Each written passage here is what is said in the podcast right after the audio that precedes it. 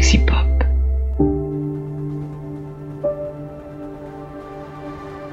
Star Trek pour les nuls.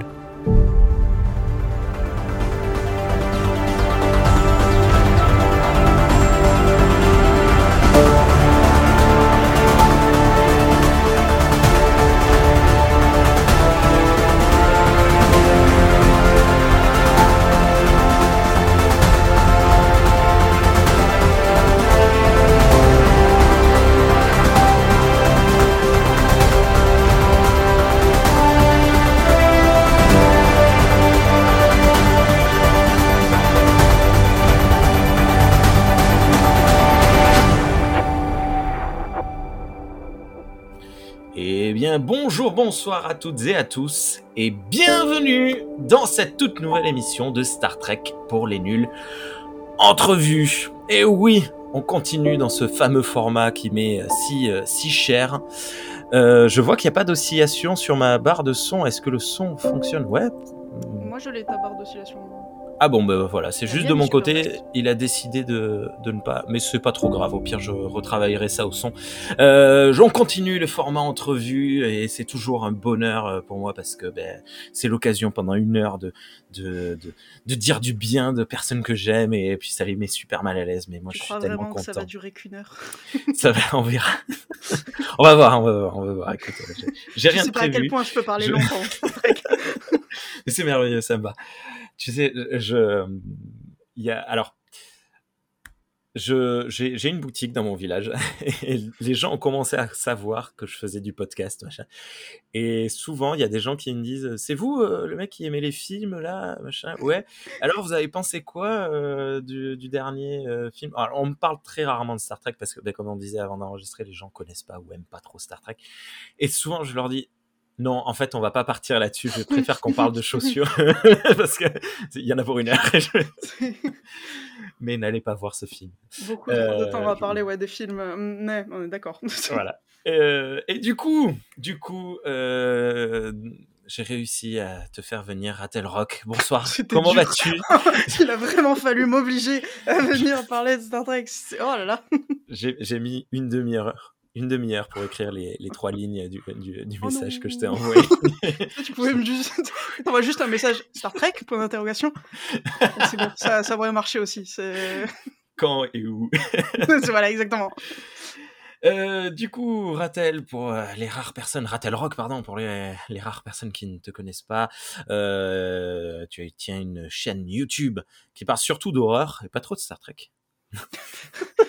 Tu sais, quand on me demande tout le temps si un jour je vais faire une vidéo Star Trek, je pense que je pourrais pas, c'est pas possible. Et t- trop de trucs. Trop complexe. Je sais même pas par quel bout ouais. prendre pour en parler. C'est, c'est voilà, c'est pour ça le format podcast, tu vois, on s'était dit, euh, bon maintenant on a ralenti le rythme, mais avant on était sur euh, bi-hebdomadaire, hein, tous les mercredis et tous mmh. les samedis à une époque, et ça suffisait pas, on avait toujours des... Mais il y a, y a toujours, toujours des, des trucs à dire, rien qu'un, tu prends un seul épisode, même de la série originale, genre... Tu, tu peux en voilà. parler pendant, euh, Exactement. pendant des plombes. Euh, mais c'est, c'est tout à fait ça. Euh, du coup, chaîne YouTube euh, où tu analyses des films, des, des séries de films, des sagas de films principalement, mais des films seuls, des stand-alone également. Euh, et en fait, c'est comme ça que je t'ai découverte. Je sais plus exactement euh, comment, mais première vidéo, je vois une... référence à Star Trek, je me dis, ah, il y en a dans toutes les vidéos. c'est, c'est rigolo. Et vu que l'ensemble de la vidéo m'avait plu, je me suis dit, je vais regarder le reste. Et en fait, je me dis, c'était assez j'ai, j'ai récurrent. Raté, j'ai raté genre deux vidéos où il n'y a, a pas de référence Star Trek. Dans la dernière. Euh... La dernière à cette heure. Oui, dans la dernière, il y en a une. Ah bon? Oui. Ou l'avant-dernière alors? Dans la dernière, je sifflote le thème de, de la série. C'est vrai? Oui. Ah, je l'ai peut-être raté alors. Ah! Bon, bah, c'est une, une excuse pour la, la regarder à nouveau. Pour regarder les deux heures entières alors que le voilà. sentiment, il est au début. Ouais, mais après, euh, honnêtement, on les, on les sent pas passer. Tu as une, une... déjà tout un univers. Donc, Ratelrock, c'est moi, une tasse. Moi, je les ai sentis passer. Oui, c'est, c'est vrai que tu avais partagé là-dessus que ça t'avait demandé beaucoup de travail. Mais euh, le, le travail est bien restitué. On le, on le sent et on le voit. Et euh, vraiment, bravo. C'est, c'est, à chaque vidéo, c'est une explosion. Je l'avais dit, le format entrevue, moi, c'est du léchage de bottes pendant une heure. Ça, ça, ça me fait... Euh, D'accord. Je sais pas prendre les compliments, donc... ne, ne, c'est pas grave. Et donc, euh, voilà, mais, donc tu mets des références à Star Trek partout, tout le temps. Je me suis dit, tiens, il y a peut-être... c'est pas juste pour la pop culture, là, je pense. Euh, parce que c'est, c'est, voilà, c'est souvent Spock, T O S... J'ai l'impression, mais on va y revenir dans, dans les questions à venir. Non, moi, Spock, pas du tout. Comment ça ? Et, et voilà. Euh, donc, évidemment, vous avez dans la description de l'épisode un lien vers la chaîne. Ça, c'est, c'est tout à fait normal. Et vers les réseaux sociaux euh, pour, pour suivre. Et on présente, et euh, on présente Baika, qui est là. Voilà. Si vous regardez ça sur... Ah oui, perdu dans le noir. Oui, on, l'a, on voit un peu un bout de patte. Ouais, les deux pattes, bouts de patte. Ouais. Euh, donc, ben, d'ailleurs, ça me permet de rappeler, euh, soit vous pouvez voir cette euh, émission sur YouTube, voir nos trognes, ou alors sur le flux R S S podcast de Galaxy Pop. Merci, Galaxy Pop. On commence ? mmh, mmh. Ben, c'est très simple, la première question la plus basique au monde, mais comment est-ce que tu as découvert Star Trek ? Euh, alors, j'aime bien parce que c'est effectivement la question basique et ça va déjà durer une heure. C'est une longue histoire. Euh, des temps immémoriaux ah. où j'étais jeune, donc il y a déjà quatorze ans, quinze ans. Oh, ça va, c'est pas si... Bah, quand même, enfin, autour de, autour de deux mille neuf. Euh, en fait, j'ai grandi dans une grande famille, en, au fin fond de la campagne, on n'avait rien à faire. Et autour de deux mille neuf, mes grandes sœurs, elles étaient parties au lycée, euh, à l'université, tout ça.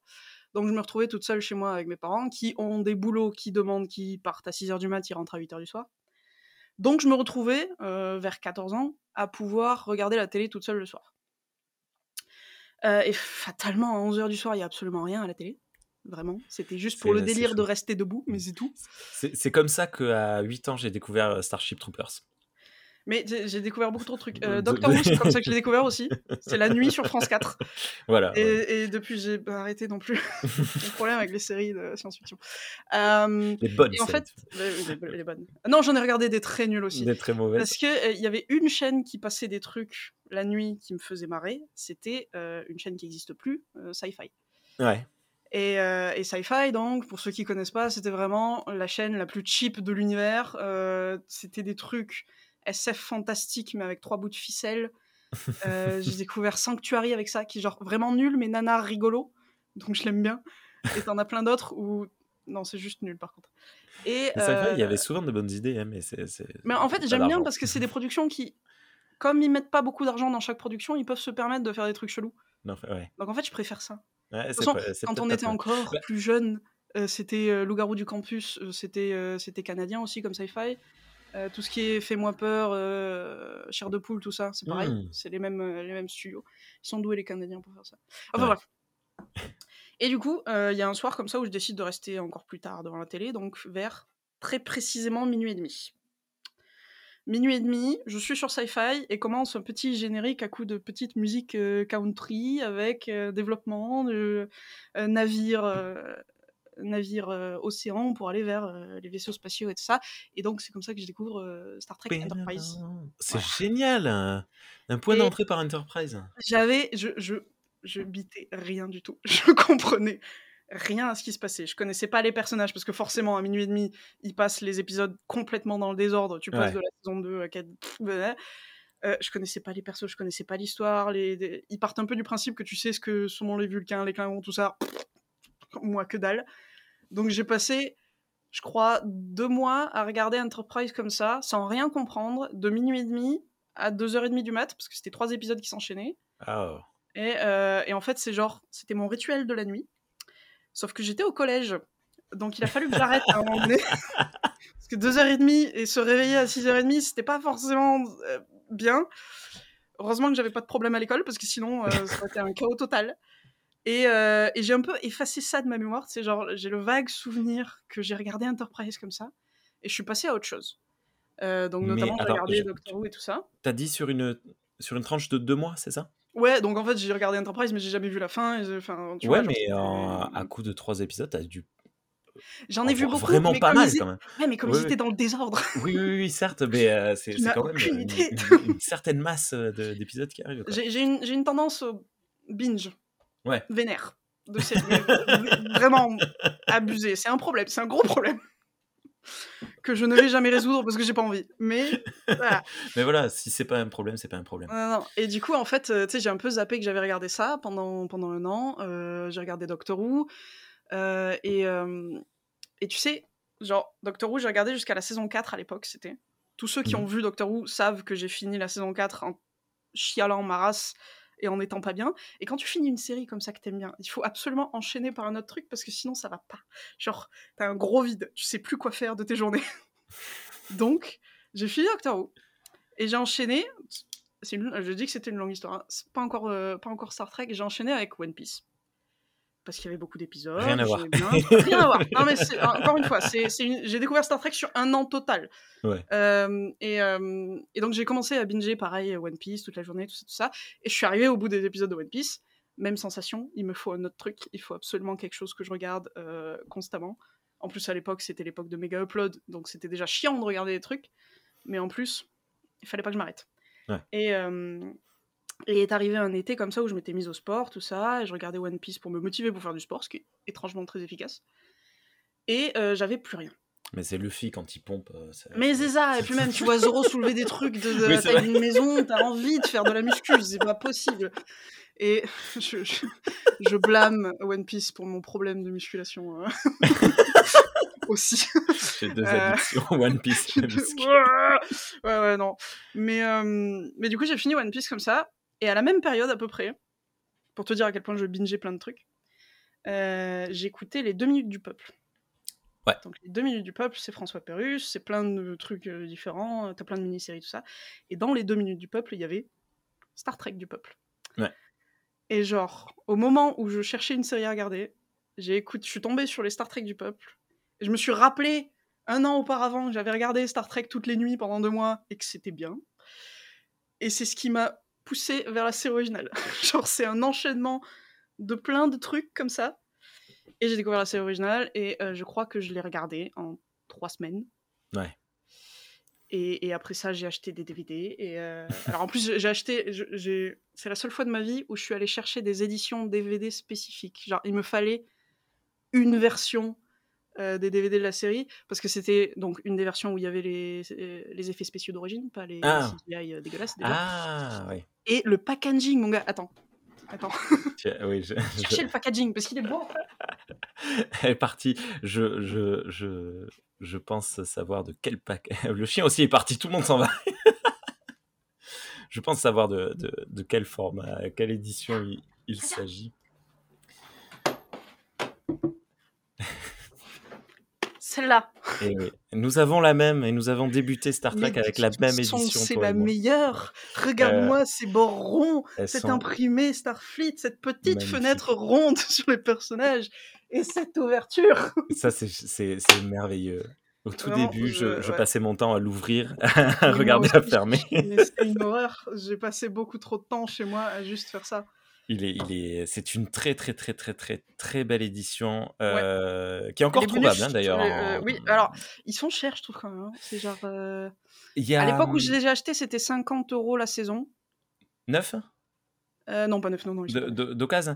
Euh, je crois que je les ai eus dans ces environs-là, mm. et ça devait pas être, ça, ça devait être à peu près à la même époque que toi. Hein.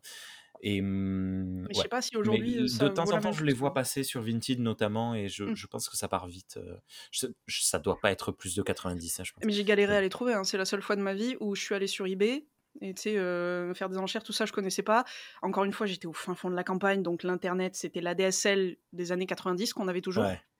chez mes parents on avait l'A D S L jusqu'à un an et demi là ouais. un an et demi plus tôt ils l'ont changé, c'est tout, c'est dire à quel point on est en retard. Et vraiment, eBay avec un mauvais internet, et tu sais, comme t'as pas bien internet à l'époque, putain, je me sens vieille, t'avais pas le réflexe de passer ta journée sur internet, tu sais, t'avais pas ouais, accès ouais, à internet ouais, toute la journée. Ouais, ouais. Et mine de rien, du coup, ça fait que j'ai, j'ai posé un, un truc sur ces D V D-là, et tu sais, je suis allée vivre ma vie pendant deux heures, normal, ça me semblait assez logique. Je suis revenue au bout de deux heures, et le mec qui vendait les D V D, il m'avait banné de genre toutes ses ventes. Oh, parce que t'avais pas répondu. Je disais, je Enfin, enfin, pourquoi ?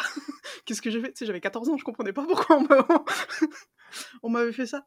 Et il m'a dit, non, non, mais si tu réponds pas vite, moi je, moi, je vire. Et j'étais, putain, quand même, c'est... D'accord, c'est dingue, bon, hein. bah, la prochaine fois que je cherche, je vais rester collé à Internet pendant trois heures pour les c'est avoir. Ouf. Enfin bref, ouais. Voilà. Les gens sont des connards hein, sur Internet. Ah ouais, mais là, c'était un peu genre... Euh, moi, naïve à quatorze ans, qui n'allait quasiment pas sur Internet, si ce n'est pour regarder des séries mignonnes sur Megaupload, je... c'était le ouais. choc. Et du coup, les trois D V D, enfin voilà. les trois euh, coffrets, pardon. Les trois coffrets. Et re-regarder encore en trois semaines. Et, euh... et après, t'as enchaîné avec le reste, ou c'est resté ouais, bien quand même T O S semble... En vrai, ce qui est rigolo, je me rappelle très bien, c'est qu'au bout des trois semaines à binger les trois premières saisons, euh, je suis arrivée au bout de la saison trois, j'ai fait « Ok, d'accord, la saison trois, elle est rigolote ». Et je suis allée prestamment euh, taper dans Google euh, « Star Trek saison quatre ». Ah. Et je te jure que pendant une semaine, je ne croyais pas qu'il y avait que trois saisons. Ouais, ouais. J'étais convaincue que c'était juste « Ok, c'est un peu vieux, peut-être que c'est pas encore sur les sites, je sais pas, c'est bizarre ». Mais vraiment, il m'a fallu longtemps pour, pour accepter le fait qu'un truc dont on parle encore aujourd'hui n'a que trois saisons. Ouais, c'est marrant, hein. Alors, c'est, c'est, abus... enfin, c'est dire à quel point ça, ça a marqué, quand même. Ouais. Mais bon, après, quand j'ai vu qu'il y avait euh, cinq séries différentes avec euh, sept saisons chacun, euh, ça, ça part. Ça va. Il y a du contenu à regarder. C'est... C'est bon, c'est... Mon côté binge a été rassasié. C'est... On se filme. Putain, oui, les films aussi. Ouais. Ok.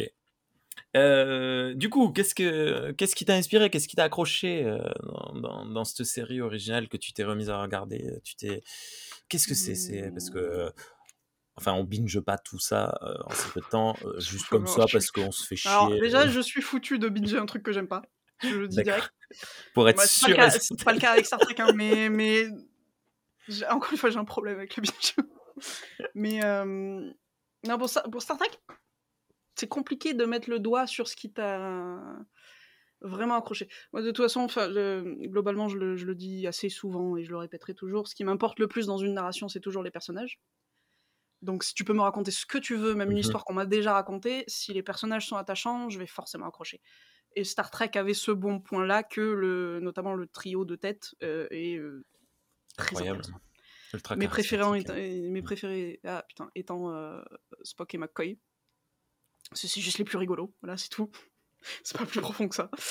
Euh, et, et si tu veux, c'est bizarre parce que la série originale, quand tu calcules, c'est écrit au format serial, c'est-à-dire que c'est écrit euh, dans l'idée où ça va être diffusé dans le désordre, et il faut pas qu'il y ait de fil rouge, et notamment, il faut pas qu'il y ait de développement réel de personnages. Genre, mmh. tu prends le Kirk de la saison trois, c'est à peu près le même Kirk que la saison un. À peu ou prou, ouais. Lui, là, il a pas beaucoup changé pour le coup. Mais... c'est bizarre parce que malgré cette idée de pas développer les personnages, ils ont quand même réussi à développer les relations entre les personnages. Ouais. C'est-à-dire c'est que... le meilleur pote du monde à la fin. Ah mais oui, non mais enfin clairement les relations de la saison trois c'est pas la même que la saison un. Puis alors dans les films c'est encore euh, autre chose. Mais euh, mais globalement, tu sais, je pense que c'est juste, ça s'est fait naturellement, tu vois qu'il y a deux acteurs qui ont plus d'alchimie que d'autres, tu vas faire plus de scènes entre les deux, ben notamment, je trouve que la relation la mieux développée c'est Spock et McCoy parce que dans la saison un, ils se parlent pas particulièrement. Ils s'aiment pas bien, mais ils... c'est pas euh, c'est pas la relation euh, amour-haine de la saison trois où ils sont absolument adorables à toujours vouloir mourir l'un pour l'autre constamment dès qu'ils ont une scène tous les deux. Euh, donc c'est, c'est rigolo de voir que les personnages sont pas développés techniquement, mais comme les relations le sont quand même, toi dans ta tête tu vas remplir les vides et tu vas tu vas développer les personnages toi-même. Donc c'est, je trouve euh, ouais. l'écriture assez euh... assez intrigante. En fait, là-dessus. C'est ça. Je pense que c'est. Ben, je remarque, on... bon, aujourd'hui, maintenant que les, les séries sont ont toutes des, une continuité très très approfondie, c'est peut-être prévu à la base, mais je pense que c'est au fur et à mesure du temps que les les scénaristes et les acteurs et actrices euh, s'impliquent dans leur rôle, dans leur personnage. Viennent voir les scénaristes disant ouais ben euh, tu vois là, la dernière fois tu m'as déjà fait euh, faire ce genre de truc, peut-être que cette fois ce serait intéressant que je fasse autrement machin. et et en fait c'est une évolution logique et tout, je je suis tout à fait d'accord, il y a une très nette différence et pourtant entre la saison un et la saison trois. Et pourtant, euh, quelque part, euh, la saison un est hyper S F, hyper, euh, mmh. hyper carré. Et la saison trois, c'est... Dans la saison trois, on va voler le cerveau de Spock. C'est super important. je, crois, je crois que c'est un de mes épisodes préférés. En vrai, le, juste Leonard Nimoy coincé pendant tout l'épisode avec un bandeau doré sur la tête et qui doit c'est prétendre chaud, qu'il a chaud. Plus de cerveau. C'est genre... ça c'est Star Trek. Je vous aime tellement. Mais j'aime bien, tu vois, tu peux avoir des questions hyper philosophiques, diplomatiques, sociales, économiques dans un épisode, et l'épisode d'après, t'as des tribbles, des boules de poils qui envahissent le vaisseau, et il faut s'en débarrasser. Mais, oui.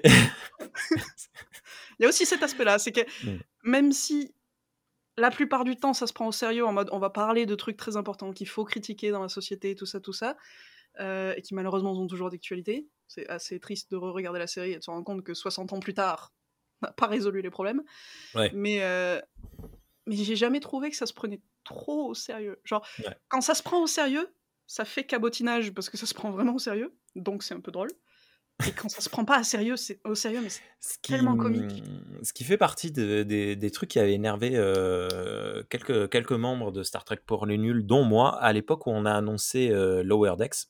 Oui. Euh, parce qu'une des phrases d'accroche de la, de la prod de, de, de Lower Decks, c'était euh, « Vous allez enfin pouvoir rire avec Star Trek et non plus de Star Trek ». On J'avais pas là, vu attends. ça. Euh, on était là, pff, c'est un peu bah, abusé quand même. Foutre. Et euh, j'étais, ah ouais, le mec là de Rick et Morty, il va se calmer direct. Et euh, bon, ça passe, euh, Lower Decks, j'ai, j'aime beaucoup. Mais sur le parce coup. Que, parce que j'aime pas l'animation. Ouais. Euh, non, ouais, bon, ça, ça c'est. Euh... Et la, la série euh, animée originale, tu l'as regardée ? Elle est merveilleuse. C'est, c'est Je génial. l'aime trop. C'est la série que j'ai le, le plus vue. mais quand tu. Mais quand tu en, en plus, moi je bosse dans le cinéma d'animation. Donc, ouais. Voir l'animation des années soixante. Compter les images parce qu'il fallait toutes les peindre et que ça coûtait cher et, que... et voir comment ils ont contourné les... oui voilà ce... comment ils ont contourné les, les, les problèmes de budget d'animation de l'époque, vraiment c'est, c'est merveilleux quand t'as en plus les délires techniques comme ça. Je sais pas quand tu connais pas du tout l'animation si ce côté là est intéressant, mais moi c'est, c'est un petit peu euh... c'est comme la série originale quoi, tu vois les effets spéciaux en carton, c'est oh, et ben pareil pour l'animation, c'est genre oh.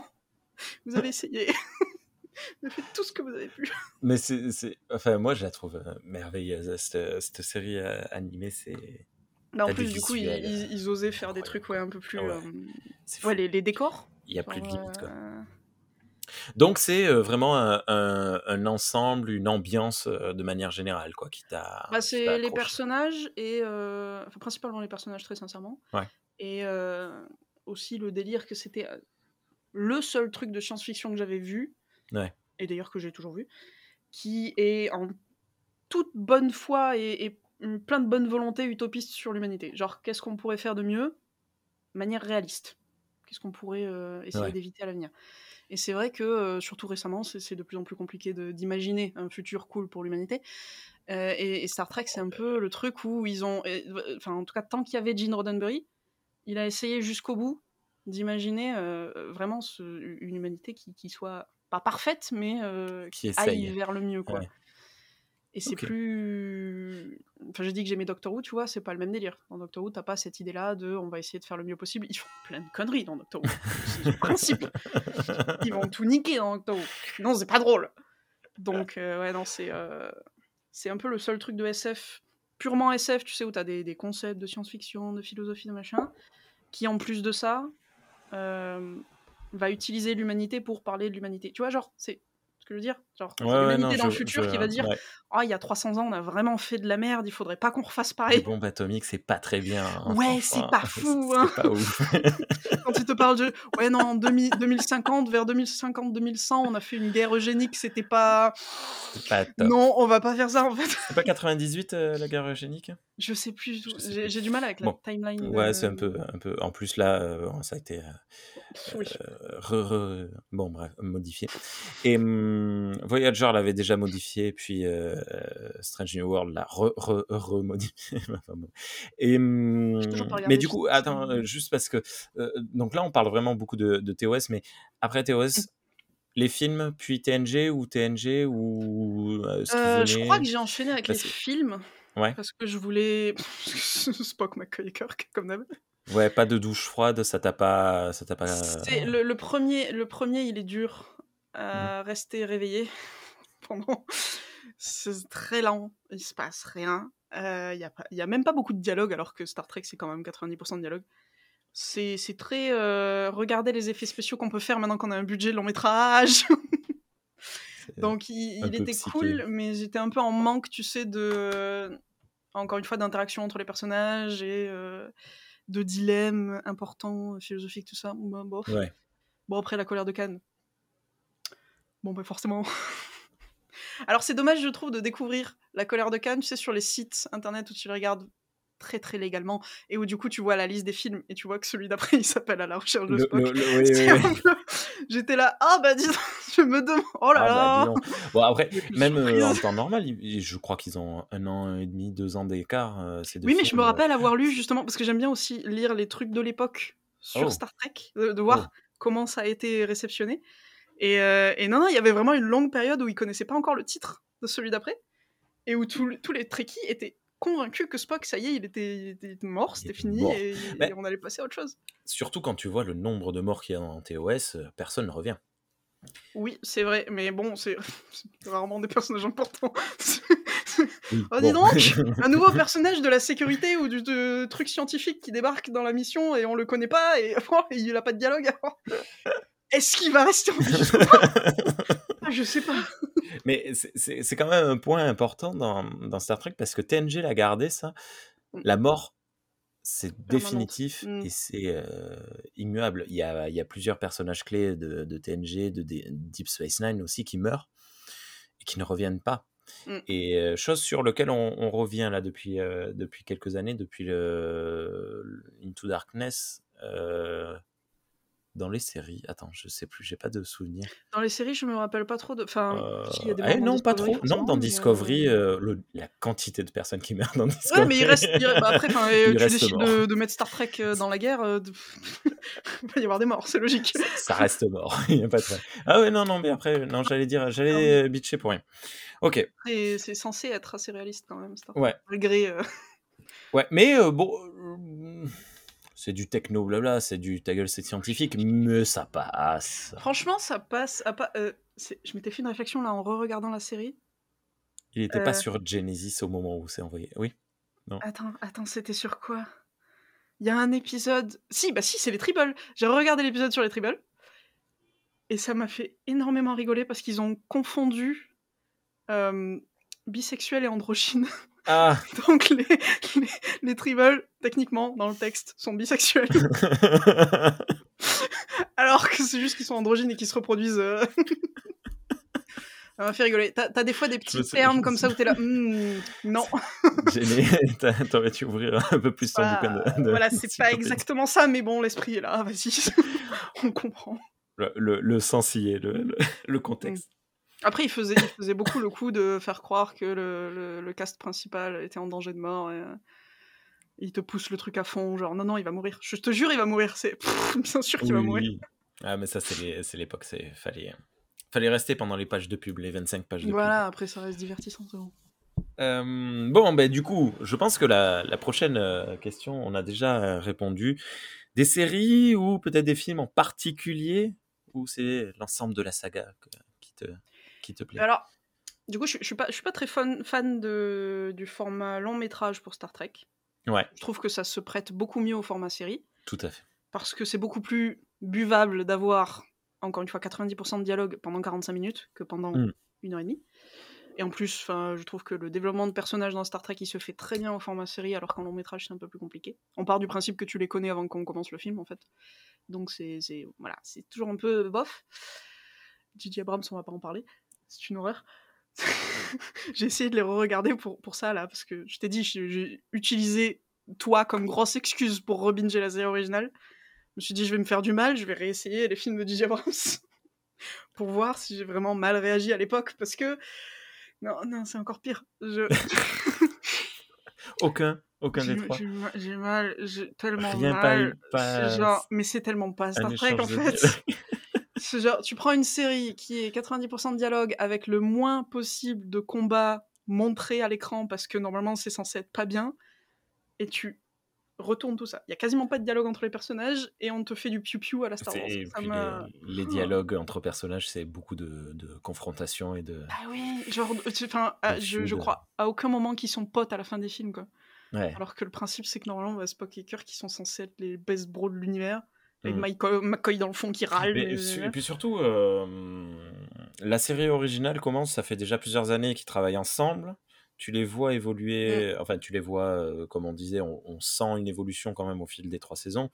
Puis dans les films quand même, euh, là pour le coup, leur, leur relation elle est vraiment développée. Et tu vois, enfin la, la relation entre le premier film et le sixième film, c'est plus du tout la même. Mmh. Et elle est, elle est, c'est, c'est super bien travaillé. Et là en fait, euh, Abrams il a voulu faire en deux heures euh, un rush de, de deux adolescents qui se rencontrent et qui bah, se oui. détestent et qui mais déjà tu, potes, tu mais les fais se rencontrer par euh, par genre un conflit et pas une situation professionnelle. Ça, donc en fait de base ça pourrait marcher mais mais c'est chaud. Mais ils s'aiment faut, pas au début donc en fait les faire commencer par un conflit mm. étant donné qu'ils s'aiment pas euh, c'est dur de faire croire aux spectateurs que en fait non si c'est bon ils s'aiment bien. Ouais. Crois-moi. Enfin, ouais, ouais. Donc puis, le format, le, le, le format Into film, Darkness, euh... le deuxième film euh, commence par un conflit entre Spock et McCoy et, euh, et Kirk. Enfin, pas commence Into, de suite. Into Darkness, mais, c'est, c'est... Euh, c'est très compliqué. Le troisième, pour moi, c'est une, c'est une horreur absolue. Enfin, il est même pas divertissant. Il est, je l'aime pas. Ah ben ça... c'est ton c'est mon préféré des trois. Alors, au niveau des personnages, c'est peut-être le plus cool, mais au niveau du vraiment de la construction du film, je trouve qu'il y a aucun aucun enjeu, aucun. Je sens pas le climax. Quoi. J'ai, j'ai pas l'impression d'être. Euh... C'est ce que je peux donner à J J. Abrams dans les deux premiers, c'est qu'au moins les climax, ils sont... c'est des vrais climax. Genre, t'as l'impression que tu... Ok. Ah, des trucs. Mais, euh, je disais, je sais même plus... Excusez-moi. Coup... Non, je sais plus. Euh... Le, oui, oui, les, les films, séries... Une préférence dans la saga ou c'est vraiment la saga entière ouais, tu donc, disais moins les films. Globalement, j'aime pas trop les films. Et dans les séries, bon, sans parler, parce que c'est... Dans l'ordre, je pense que c'est Next Gen, T O S... Ah. Euh, comme beaucoup. Oui, parce que je, je considère que Next Gen, c'est un peu Gene Roddenberry. On lui a enfin donné le temps et les sous qu'il faut pour faire ce qu'il voulait réellement faire. Et en plus, il avait vieilli, donc t'as plus les clichés des années soixante qui étaient gênants, notamment sur les personnages féminins, euh, qui sont traités comme des bouts de viande dans la série ouais. originale. Et qui sont je très paradoxaux. C'est dur, euh, oui. Ouais, c'est... Euh, il y a une forme et... de libération. Euh, et en fait, c'est bizarre. Est... Hein. Ouais. C'est... T'as, bah, des, t'as des dialogues comme ça, des petits, euh... petits trucs de dialogue qui te font dire que c'est des femmes fortes et indépendantes, et à côté de ça, tout l'équipage veut les sauter. Et t'es là, non, il y, y, y a un truc qui... Ça colle pas. Il y a... y a un problème. Non, mais moi, c'est... j'étais là... Euh, les, les, les premiers visionnages, euh, je voyais la, la, la jupe d'Oura, je me disais, elle est vachement courte quand même. Mais alors et ça, tu disais, vois, c'est mais... un des rares trucs, ça me gêne pas. C'est, c'est cool ou c'est pas cool, tu vois, c'est, c'est toujours la ouais, question. Moi, je euh... trouve... Parce que quand t'entends, euh, justement, euh, Nichelle Nichols en parler, elle était là, non, bah, c'est ce que je porte dans la rue, moi, c'est ce que j'aime porter, donc en vrai, ouais. c'est super fun de pouvoir le porter à la télé. Ouais. Non, ça, ça m'a, ça m'a jamais trop, c'est, c'est le... ouais. trop embêté.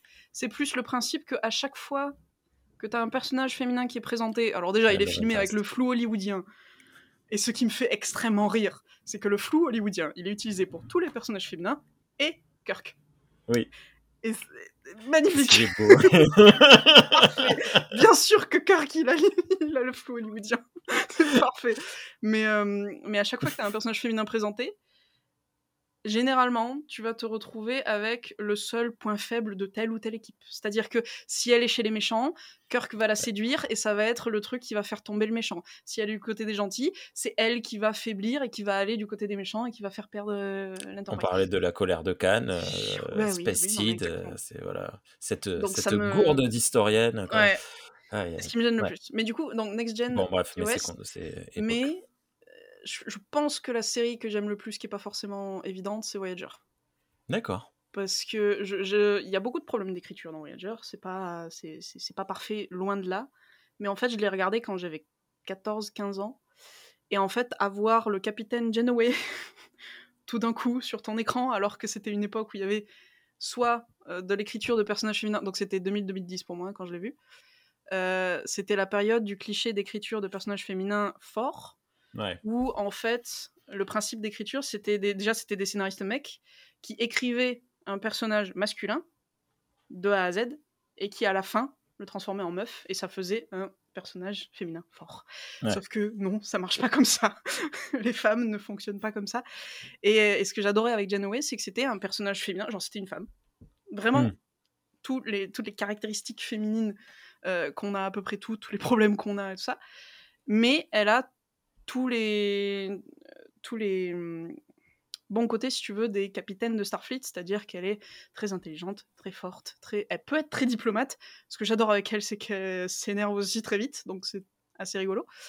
Elle est accro. Moi, je trouvais super cool d'avoir fait d'elle une scientifique. À la base, oui, elle vient de la section scientifique. Mais en fait, c'est, c'est ce que j'aimais bien, c'est que, c'est que vraiment, ouais. c'était le personnage, le capitaine de Starfleet, avec tout ce qu'il faut pour être capitaine de Starfleet, ouais. mais qu'à côté de ça, t'avais des caractéristiques de personnages qui sont pas forcément évidentes euh, à écrire, notamment quand t'es un scénariste mec qui doit écrire une meuf.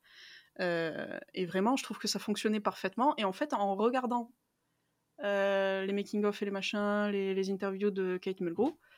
Euh, en fait, tout ce que j'aime bien sur Janeway, c'est Kate Mulgrew qui a forcé la production à, à le faire. C'est-à-dire que si tu regardes Capitaine Janeway de la saison un, elle porte constamment des chaussures à talons. Elle a un corset. À quel moment tu fais porter un corset à un capitaine de vaisseau? euh, Elle a des coupes de cheveux complètement improbables qui mettent une heure à faire. Elle est tartinée de make-up. Et euh, au bout de la saison un, en fait, Kate Mulgrew, elle a dit à la production, non mais, enfin, donnez-moi des chaussures plates dans lesquelles je peux courir. Enlevez-moi des... ce corset à la con. Ouais. Mettez-moi des coupes de cheveux qui soient rapides à faire parce que j'ai un boulot à faire important et qui puisse tenir en situation de combat parce que c'est quand même le principe. Et, et, et moins de maquillage aussi, parce que ça met du temps à se mettre le maquillage. Donc juste dans la logique d'être capitaine de vaisseau, c'est, c'est, ça n'a aucun sens ouais. euh, qu'elle soit aussi high maintenance. Tu sais, genre, c'est, c'est, c'est, ça n'a pas de sens. Et en fait, tout ça, ça a participé... Enfin, c'est même la raison pour laquelle Janeway est absolument pas sexualisée dans la série. Et si tu compares à la saison un, elle l'est un petit peu. Elle l'est un petit peu dans le contexte de Star Trek, donc c'est pas énorme. Ouais. C'est pas flagrant comme regard masculin, mais il est là, le regard masculin. Et dès la saison deux, plus tout ça, c'est bon. C'est, c'est, euh, c'est Janeway cool, tout ça, machin. Et c'est aussi elle qui a, qui a dit euh, aux prods que, euh, qu'il n'y aurait pas d'histoire d'amour entre Chakotay et, et Janeway. Ouais. Parce Pourtant, on en a eu un. Un épisode. Bah, alors, euh... oui, bon, mais bon, justement, après... elle n'était pas très épaule. Mais ouais. en fait, parce que sa logique, c'est que ce serait débile de enfin créer un capitaine de vaisseau féminin et d'en faire le premier capitaine de Starfleet qui finit avec un subordonné. C'est clairement pas la bonne... Et, moi, et d'ailleurs, cet épisode, euh, ce fameux, il marche pas du tout. Bon, en plus, non, Chakotay, ouais. moi, pour le coup, c'est un personnage que je ne l'apprécie pas. Mais en fait, c'est Chakotay que j'aime pas beaucoup. Ah ouais, et, c'est une, c'est... Et, à... et l'acteur euh, pff, moyen, quoi. Et, et comme par hasard, euh, la Seven of Nine débarque, et là, tu le sens, le, le Beltran, là, derrière, dire ah, « je vais me taper la belle nana », machin. Pff, c'était, ouais. c'était vraiment pénible, ça. Mais et... c'est pour ça aussi que c'est...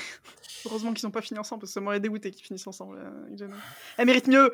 Ah ouais, non, mais tout le monde mérite mieux que Chakotay. Enfin, oh. Chakotay, je sais pas, dans, dans, dans le personnage en lui-même. Mais bon, donc euh, Voyager, Voyager euh, number one. Spécifiquement à cause cool. de Janeway. Enfin, en fait, c'est Janeway, cool. juste. Voyager, c'est Janeway. Et du coup, quand elle arrive en amiral dans euh, First Contact... Ah mais moi j'étais fangirl. Bon, elle, elle apparaît trois secondes, mais, mais c'est cool. Je m'en fous. Tu sais que j'ai regardé un, un film Netflix vraiment, enfin vraiment nul, non, ça va, il allait, juste parce qu'il y avait Kate Mulgrew dedans. C'est vrai. C'était un truc, c'était un truc, tu sais, à la Expendables où ils il réunissaient des, des acteurs d'action des années quatre-vingt-dix euh, avec Bruce Willis et, et d'autres gars super importants. Et au milieu de ça, t'as Kate Mulgrew en petite mamie, et juste trop badass. Et j'étais trop heureuse qu'elle soit là. Le reste tu du film, vu, je m'en souviens pas. Juste. Là, euh, dit comme ça, moi ça me dit rien du tout. Tu l'as vu dans Orange is the New Black? Oui, ouais, c'est ouais. Mon épouse, euh, moi je l'ai pas regardé, mais mon épouse l'a adoré la série et elle aimait bien son perso, euh, apparemment. Ouais, je, non, je... elle est cool. Mais de toute façon, elle a une aura. Enfin, c'est aussi ouais, ça quand ouais. j'avais. Euh, pareil, je dis que c'était important quand j'avais quatorze quinze ans parce que bon, bah du coup, je suis en face d'un personnage féminin qui est bien construit, qui a d'autres personnalités qu'être juste un bout de viande ou que d'être juste très costaud ou que d'être juste très intelligente. Genre, elle est pas à, un seul, euh, à une seule dimension. Ouais. Et malheureusement, c'est trop rare pour les personnages féminins d'avoir plusieurs dimensions, comme Janeway. Et, euh, et en plus de ça, euh, mine de rien, Kate Mulgrew, elle a, elle a une tronche, genre... Enfin, moi, j'ai, j'ai, j'ai les traits hyper masculins, j'ai un visage très carré, machin, tout ça. Et de voir, à quatorze ans, une actrice qui est super badass, qui, qui joue un personnage beaucoup trop cool, et qui, comme moi, a un visage très carré, très masculin, mais qui arrive quand même à, voilà, à transpirer le, le badass et le mmh. féminin... C'était quand même hyper, euh, hyper important à ce moment-là. There's coffee in that nebula. Oui, oui alors je crois et, qu'elle et a aussi participé à mon addiction au café. Tu sais, quand t'es ado, t'es con, t'as envie de copier les personnages que tu vois à l'écran. Ça m'étonne pas. Je, je... Non, non, mais c'est vrai, c'est vrai. Et elle a une voix. J'aime beaucoup sa voix. Oui.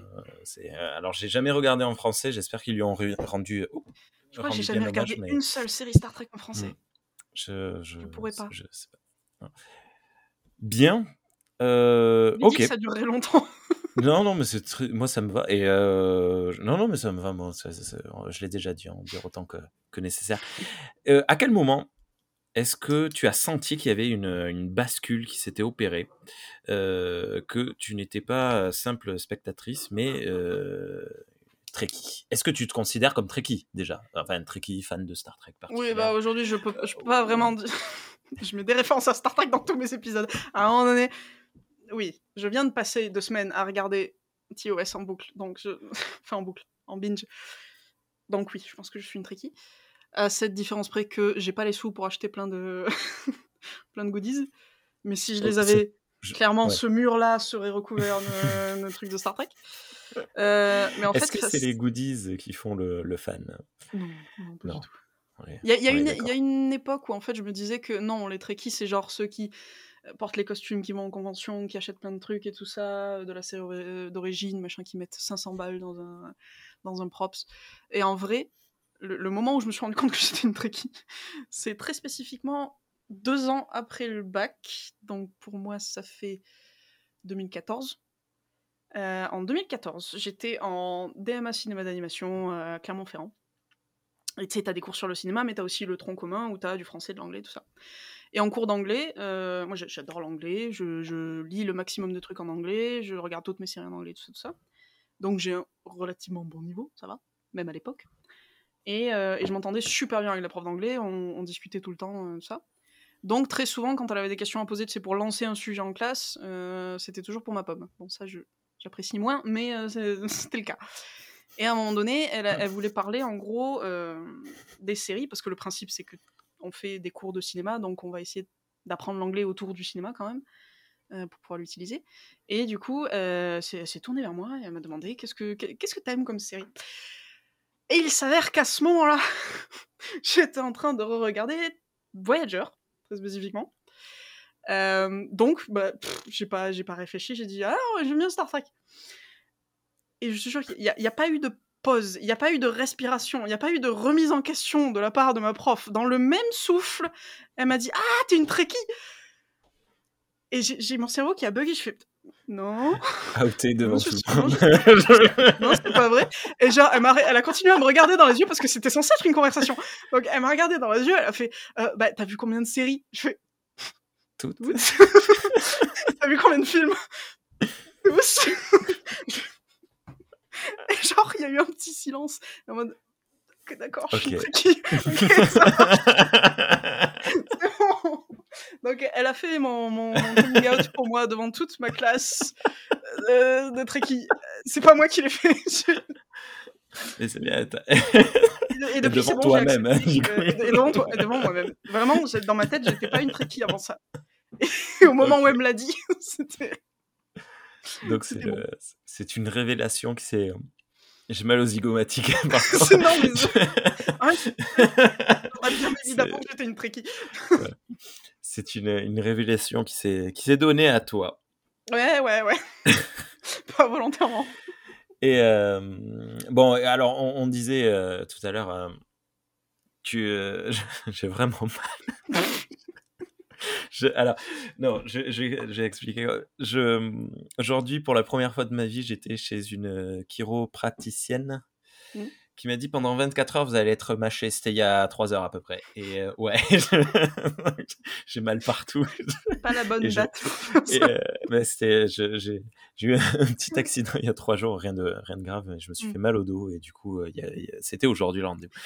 C'est l'âge. Bref. Mais pourtant, elle n'a pas touché mes, mes joues. Bon, bref.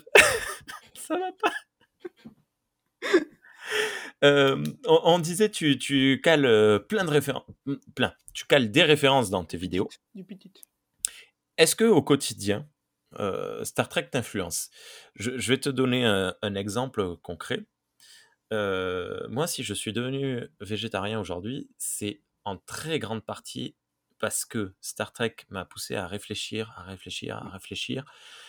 J'avais réalisé... Alors, dans Star Trek, ils sont pas végétariens, c'est pas la question. Euh, ils en parlent très, très peu, mais... Euh... entièrement végétarien. Oui, c'est vrai. Les Vulcains sont végétariens.